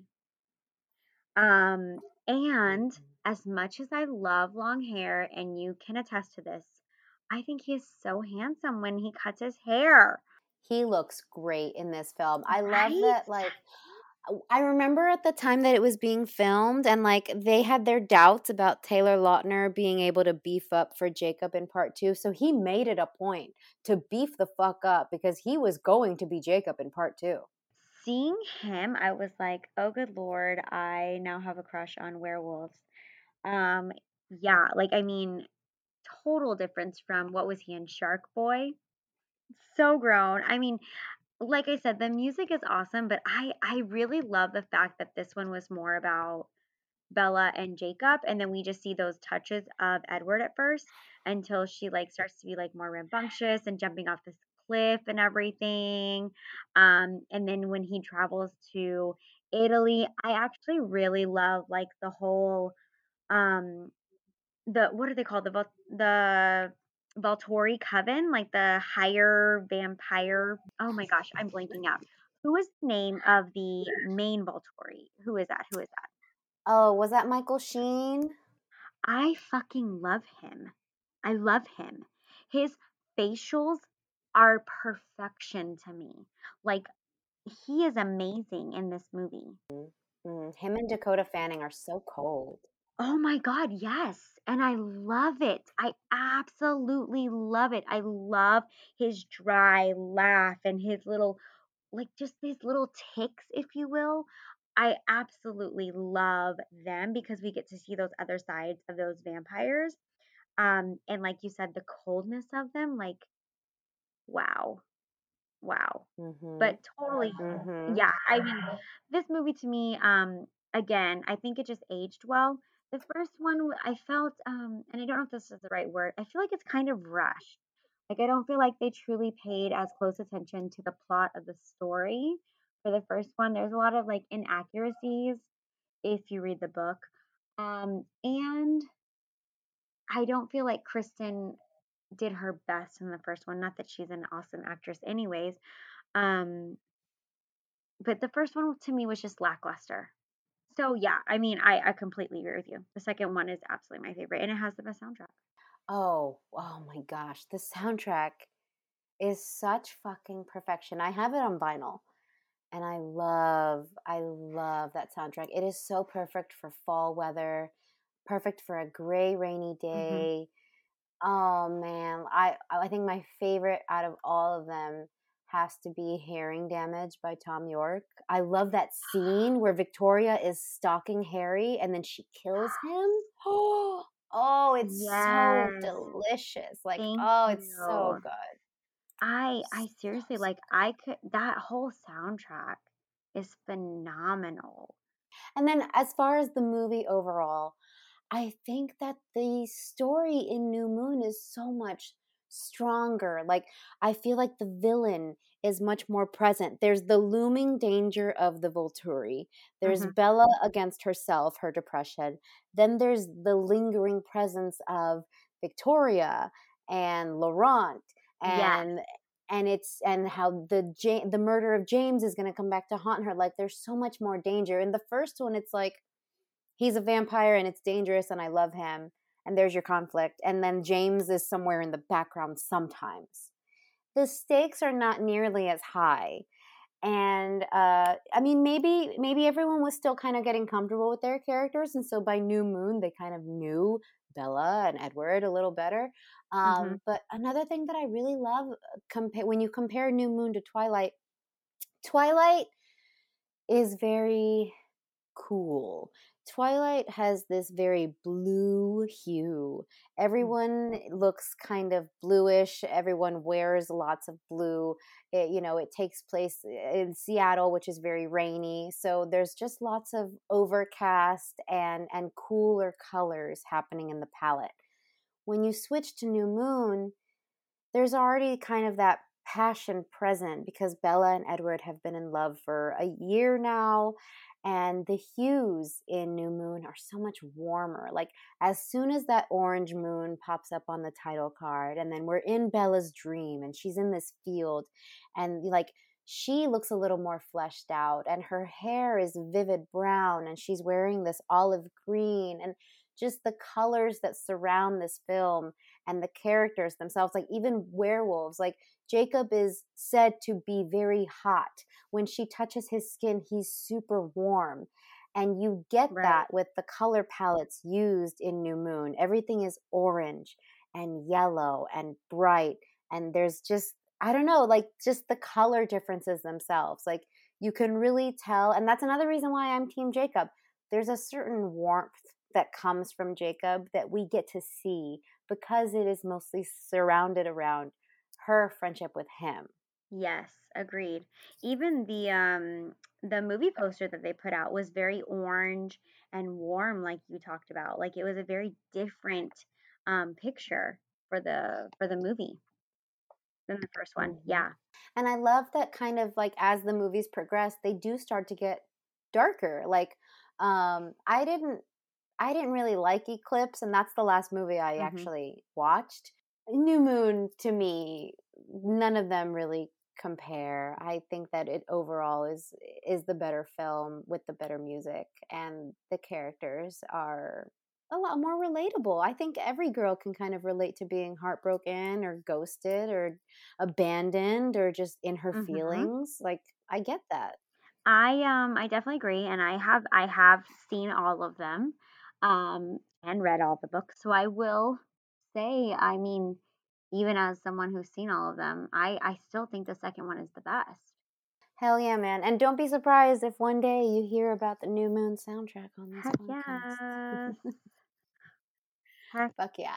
And then my very last one, but not least one, of course. Um, I am a big Rocky Balboa fan. And uh, I love the character. I love the story. I've watched all of the movies. And I'm a big fan of all the movies. I love part one, two. I love part three. Part four is my least favorite, but everyone else seems to love part four the most, at least from what I've gathered. hmm And I get it, but I'm like, I don't, I'm not a big fan of part four. Part four is great, but I'm not a big fan of it. I even love part five, and part five is shit. And I love part five. That's how big a Rocky fan I am. You're so funny. But I have to say that if I had to choose out of all the Rocky films, and I'm going to exclude Creed and Creed 2 because I think they're in a class. Of I was at this say, do you include them or not? Yeah, okay. if I had to choose out of all six Rocky movies, my favorite all time absolutely is part two. Really? Love part two. It's it's the best one. I love it. I love it. A sequel that surpassed its original. Absolutely. Part two. Rocky two. I will actually like I think I'm in the same as you because that's the one that I remember the best. Like I remember Rocky because again, my dad. Um but the second one I feel like I remember the most.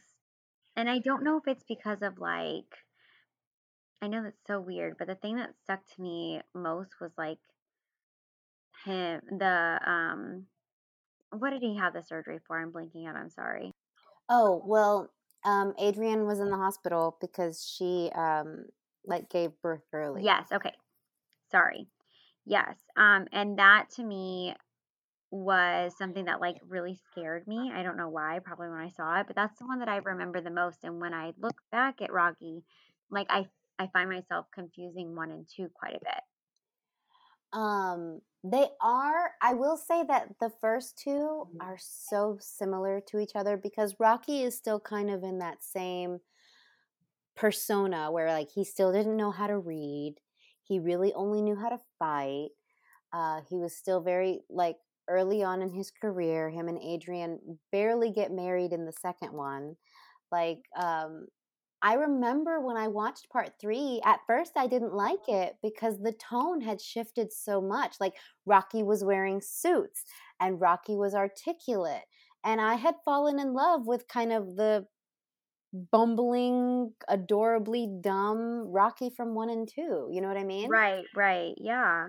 So so I, I think that it's totally understandable to confuse one and two because Rocky is so similar. Like he grew as a character, but he didn't evolve so much as a character. So one and two very very much run in with each other as far as themes, uh, character design, uh, more more or less the plot. Like it's not until part three when he really starts to like pick up steam and he kind of changes. Yes. And I think that's why I do like the second one because again, I feel like it's still like similar enough to the first one. Um, but they've kind of honed in on their character and had the chance to explore that character, if you will. I think that there's so much about part two that's just awesome. Um, I mean, first of all, he marries Adrian, which Right. is so sweet, and the way he proposes is so sweet. He uh, he leans in and he says, "I was wondering if you wouldn't mind marrying me too much." And she's wearing earmuffs, and she's like, "What'd you say?" And he leans in again and he's like, I was wondering if you wouldn't mind marrying me too much. It's just And oh. she's just like, Yes, I'd like to marry you. and it is adorable.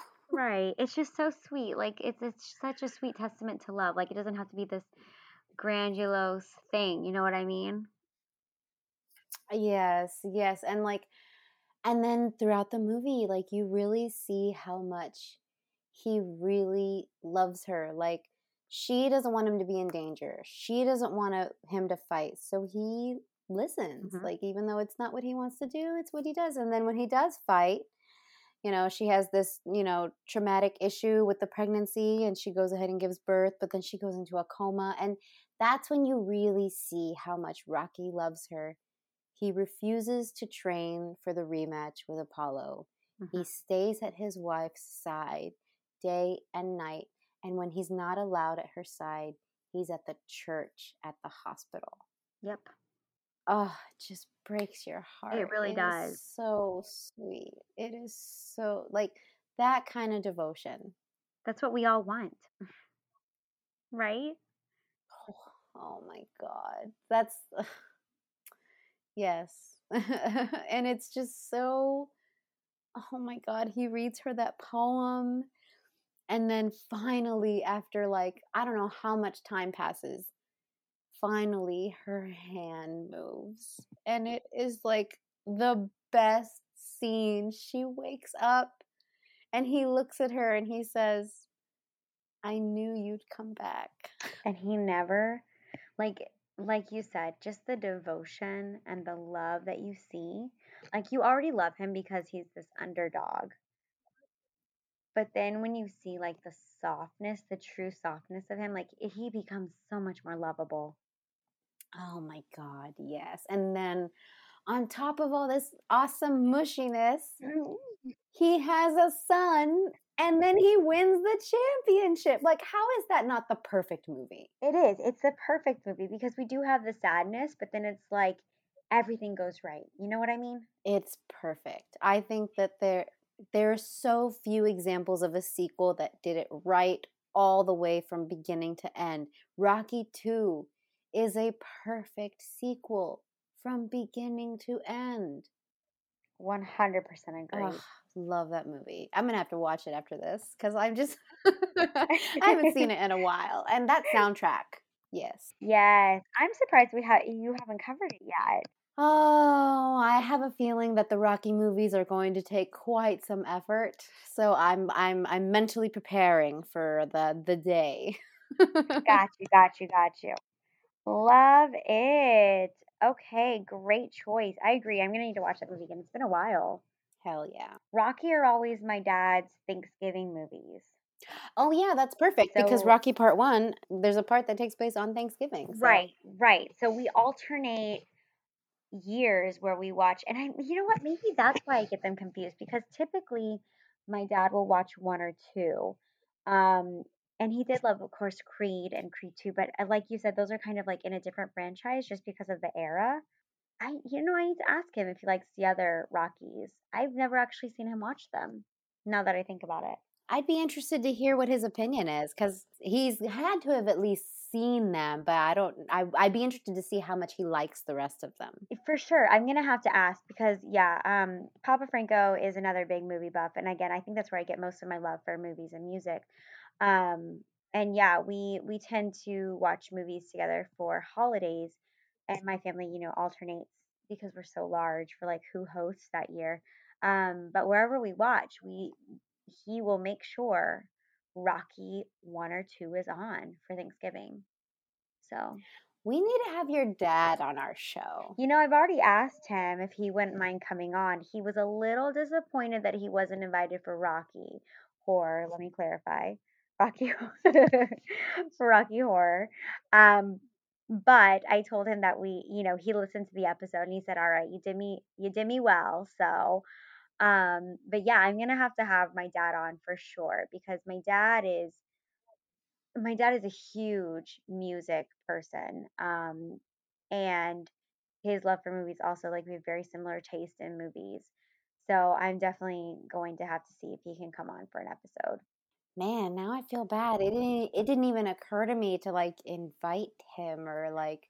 Well, we were still trying to get used to recording remote, so We I don't even think a guest was like on our on our radar. Not at all. And when I told him, like, you know, it, it uh, not that it was thrown together, but just that, like, in the midst of, you know, a pandemic, um, he understood. And then when he listened to it, he was like, "You mentioned me a lot. You did me proud." So he was he was good after that. Um, but yeah, I'm definitely gonna have to have him come on eventually for a movie.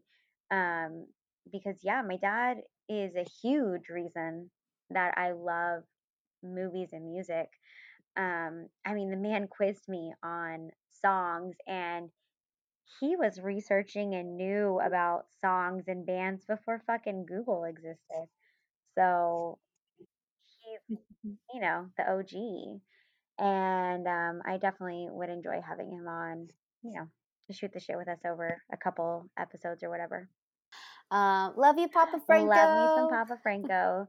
And uh, just a fun plug, my dad and I still play our um, Name That Song game where, like, every other day or every couple days, we'll text each other, um, name that song, and then we'll do lyrics. And uh, you get up to three, you know, like next verse or next section of songs before you have to make your guess. And uh, right now I'm winning, so uh, let's hope I keep my stride. The uh, what the student becomes the teacher. Right, right. I have become the master. All right, great choice. So we each covered six. So what is um what are some movies that like sequels that just like they didn't hit it, they didn't do well? Um, what are some ones that were you know, I hate saying this, um, but what are some of the sequels that you've seen or you know heard of or tried to watch? Because I'll be honest, there's a couple that I didn't make it all the way through um, that kind of fit that stereotypical bill of what a sequel is. Because I feel like, you know, they get a bad rap.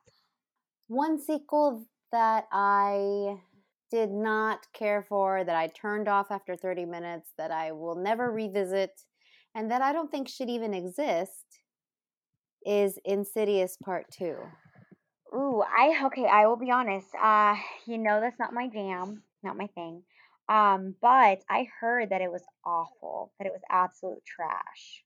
It was so boring to me. And I've lost track of how many there are. I know there's at least 3, but I I was just fine with part 1 being a standalone. I would have loved for it to just be Mhm. left alone. I th- I thought it was a perfect ending and just leave it open ended. But of course, the horror like horror media always gets expanded because money. So of course they were going to make a sequel, but it was not necessary. Uh, yeah. Um, again, not my thing, but I heard it was absolutely awful and just that it didn't even follow correctly. I, I I turned it off, but it was kind of going into the backstory of the woman who took him into the further and all that stuff from the first one. Um, and she was just not enough to drive the story for me or to keep me interested. Got you. Okay.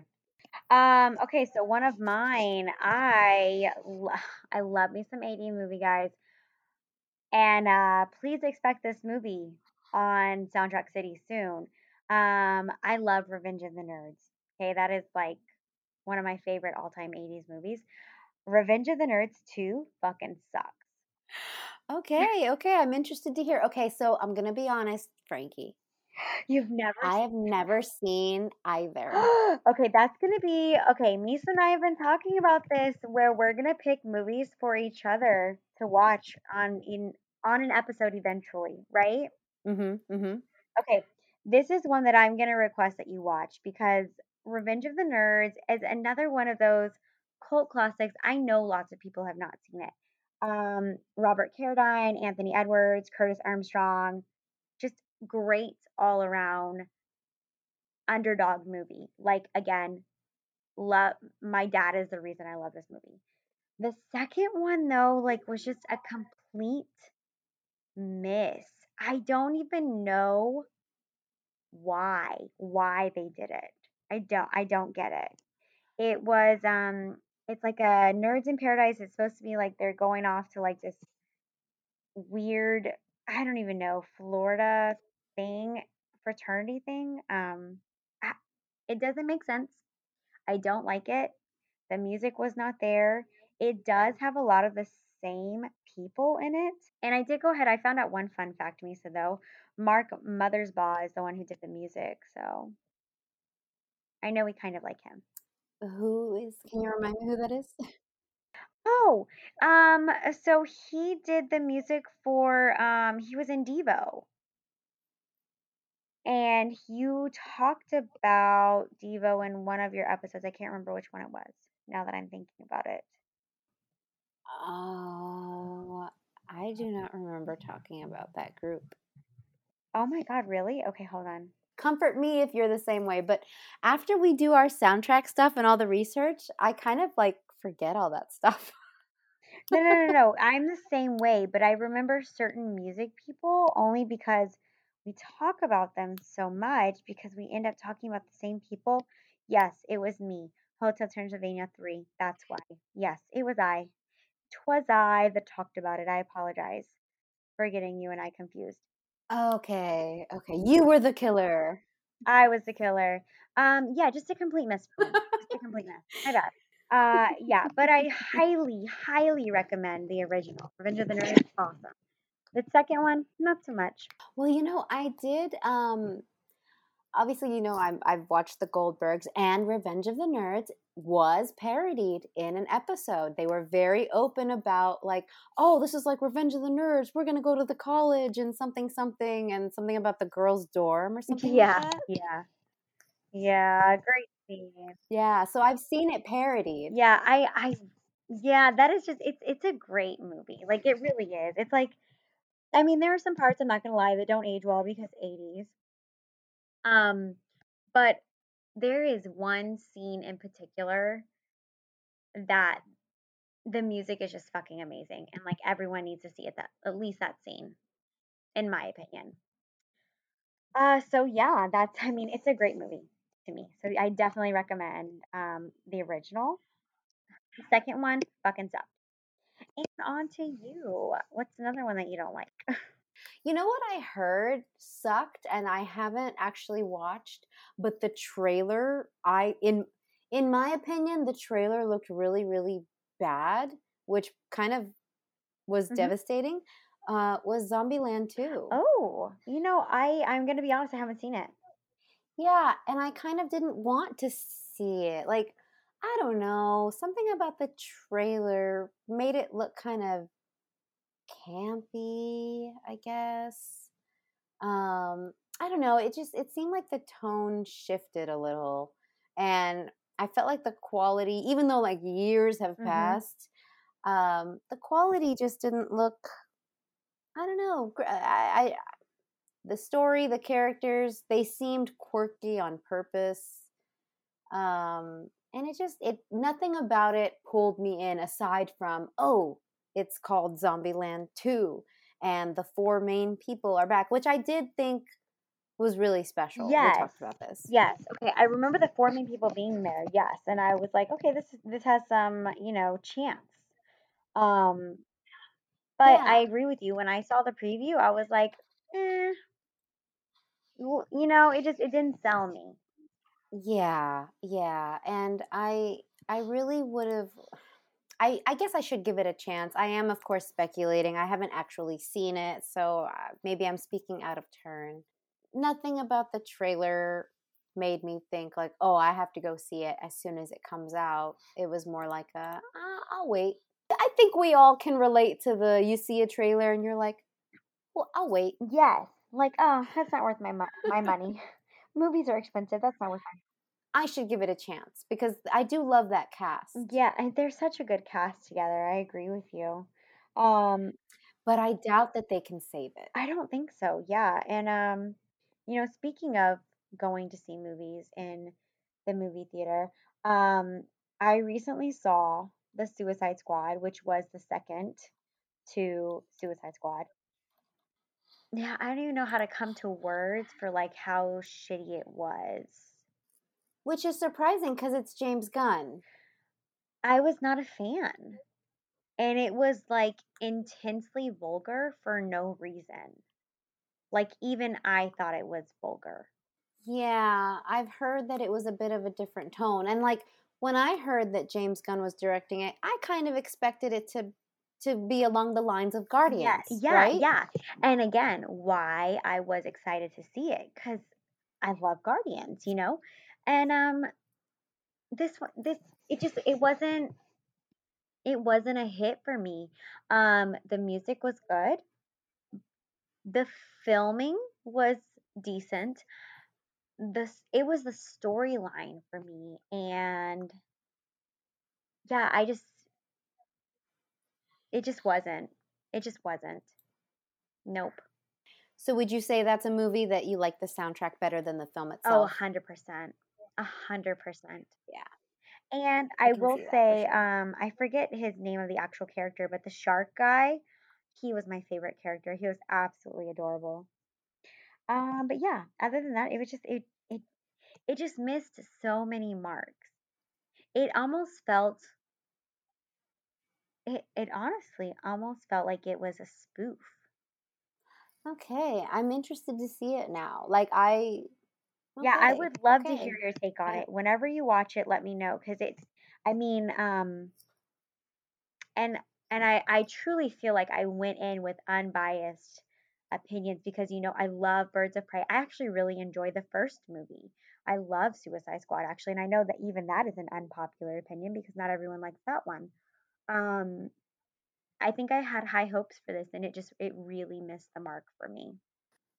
I I know one that I can talk about that I really don't like, and I get some flack for it from the horror community because they're all Oh. so fucking in love with this movie, but I am not. Okay, what is it?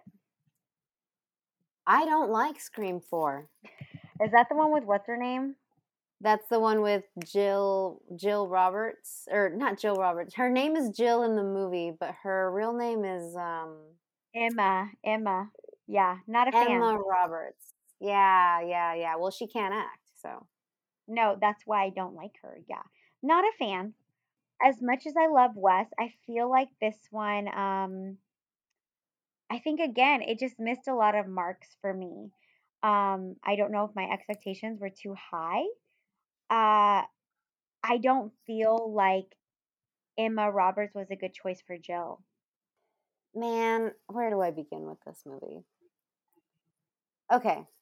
I was very grateful that Neve Campbell and Courteney Cox and former WCW champion David Arquette all came back for the film and Wes Craven was directing it. That made it feel like so special to me. Uh, even though like part 1, 2 and 3, I love the original trilogy. I love part 3. I love part 3 and I will defend it. In my Instagram bio, it says I am a Scream 3 apologist and I will defend it to the grave. But part 4 no just no like i i was a really big fan of heroes so hayden panettiere was like the shit but she looks Mhm. so greasy in this movie like can someone give her a neutrogena wipe Okay, I'm she's so shiny she looks like a bowling ball with extra glaze I'm glad I'm not the only one who thought that. And tell me why I didn't even realize that Macaulay's brother was in this movie. Oh hell yeah. No, actually he's one of the things that I actually really love about it because he's kind of like the counterpart Randy. Um although I mean I guess it's up for debate. Some people in the in the movie he's very much referred to as Randy, but some people like to think that he's more like Loomis because he ends up being the killer and he is Jill's kind of boyfriend because they're in love. It's stupid and whatever. Another thing about Scream 4 that I hate I don't like it when a sequel brings in a family member that no one has ever heard of or mentioned just for the sake of they need to be related to the character.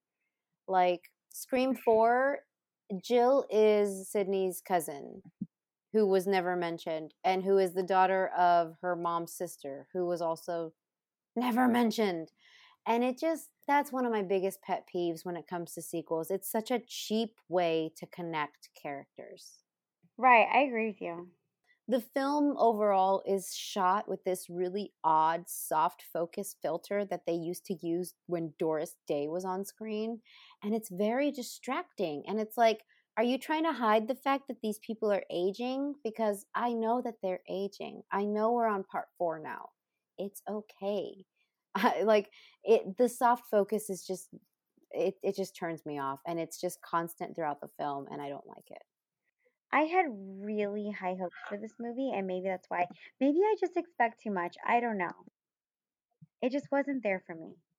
The story and the characters, it just it wasn't a complete package. I and part of the reason why I'm so excited for this new Scream movie that's coming out on January 14th, 2022 is because I'm like, "Oh, good. I can finally get the taste of Scream 4 out of my fucking mouth." Right? Like I don't want Scream 4 to be the last memory I have of the Scream franchise. And I agree. I, I'm excited for the next one. Oh my gosh, yes, I'm so excited. And all three of them came back. Even though there is speculation that, well, I guess I shouldn't say anything else. Wait, say it again. Say it. Say it. Say it. Are you sure? Yes.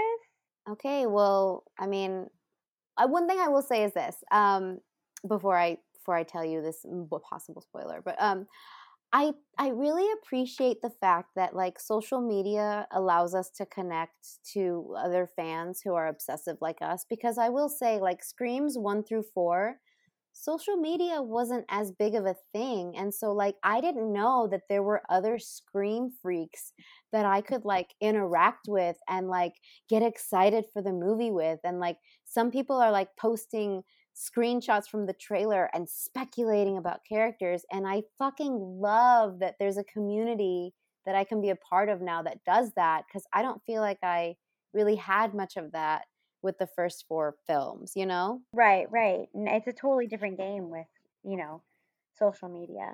part of the speculation that i'm about to speak of comes from that horror community that i follow uh, many of whom are Scream fans, and they've been posting like news and blogs and photos about it. And there is speculation that Dewey, Gail, and Sidney are the opening kills. no way. hmm Oh my god, I may cry. I don't know what You I'm going to do. do you think it's because Wes is no longer with us?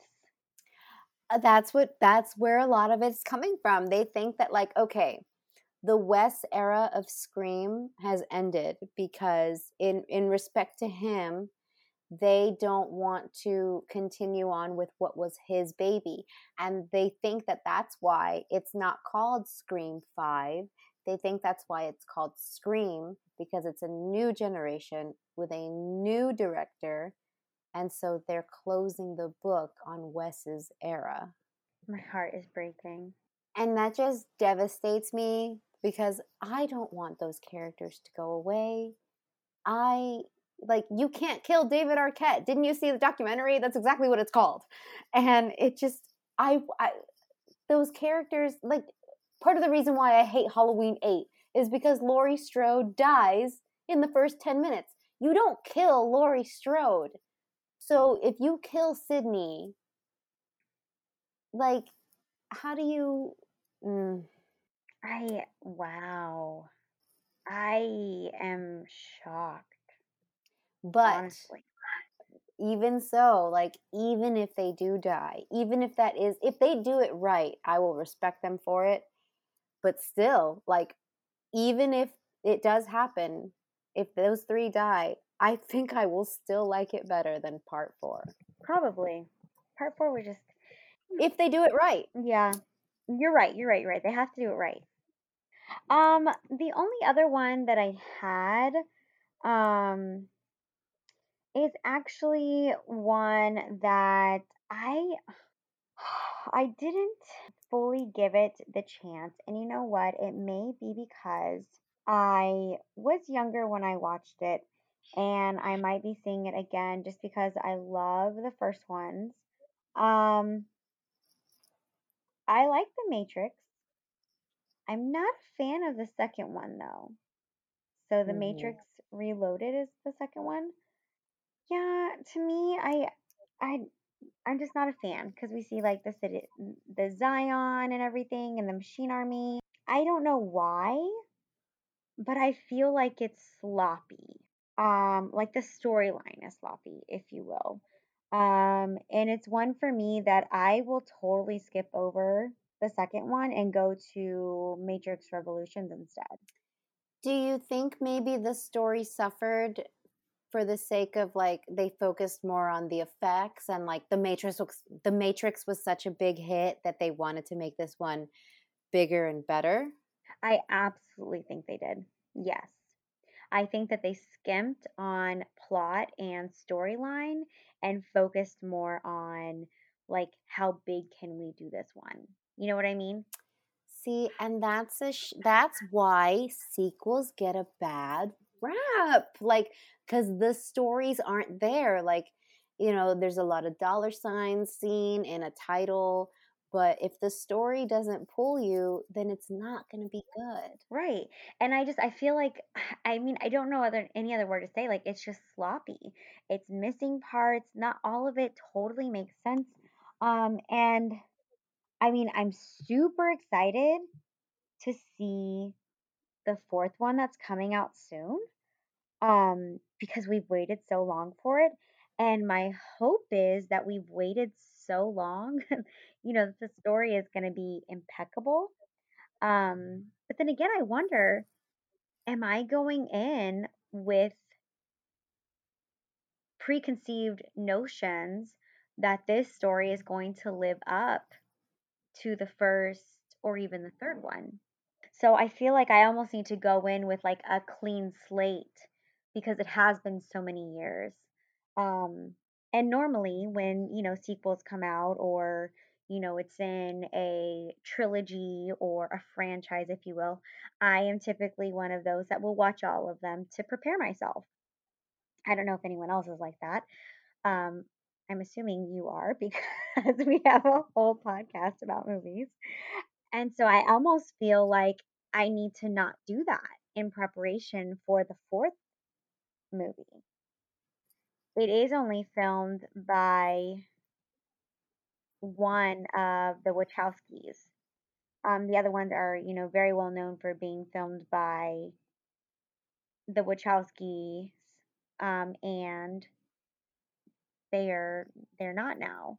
Um, the Wachowski brothers, who are uh, formerly men, they're both trans women, so I want to make sure I gender them correctly. Um, Lana and Lily. But the fourth one is only filmed by, I believe it is Lana.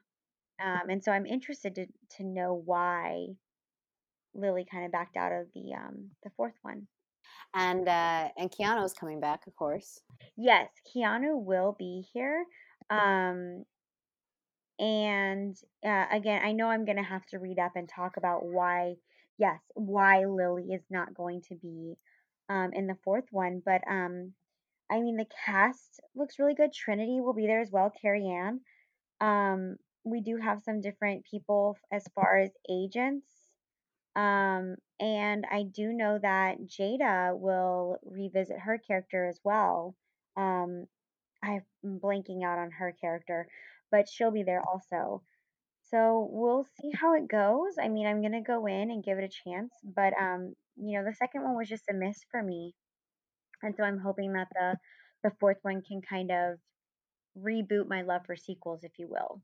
So, like we mentioned earlier, um, this B-side episode was heavily influenced by our two-year anniversary, guys. We are officially two. Thank you so much for all of you who have stuck with us and all of our new followers and fans. Um, honestly, Misa and I just absolutely love movies and music and you know, being able to do something with your best friend that you love is just fun for us. Um, but getting to do it with other people listening and tuning in to what we love is really cool. Um, we have a lot of things planned for year two. Stay tuned for May specifically. Excited. Um, but yeah, like Grease. I mean, the another great pop culture. I feel like we stick with our really big pop culture references for our anniversaries or big moments, um, which is only appropriate.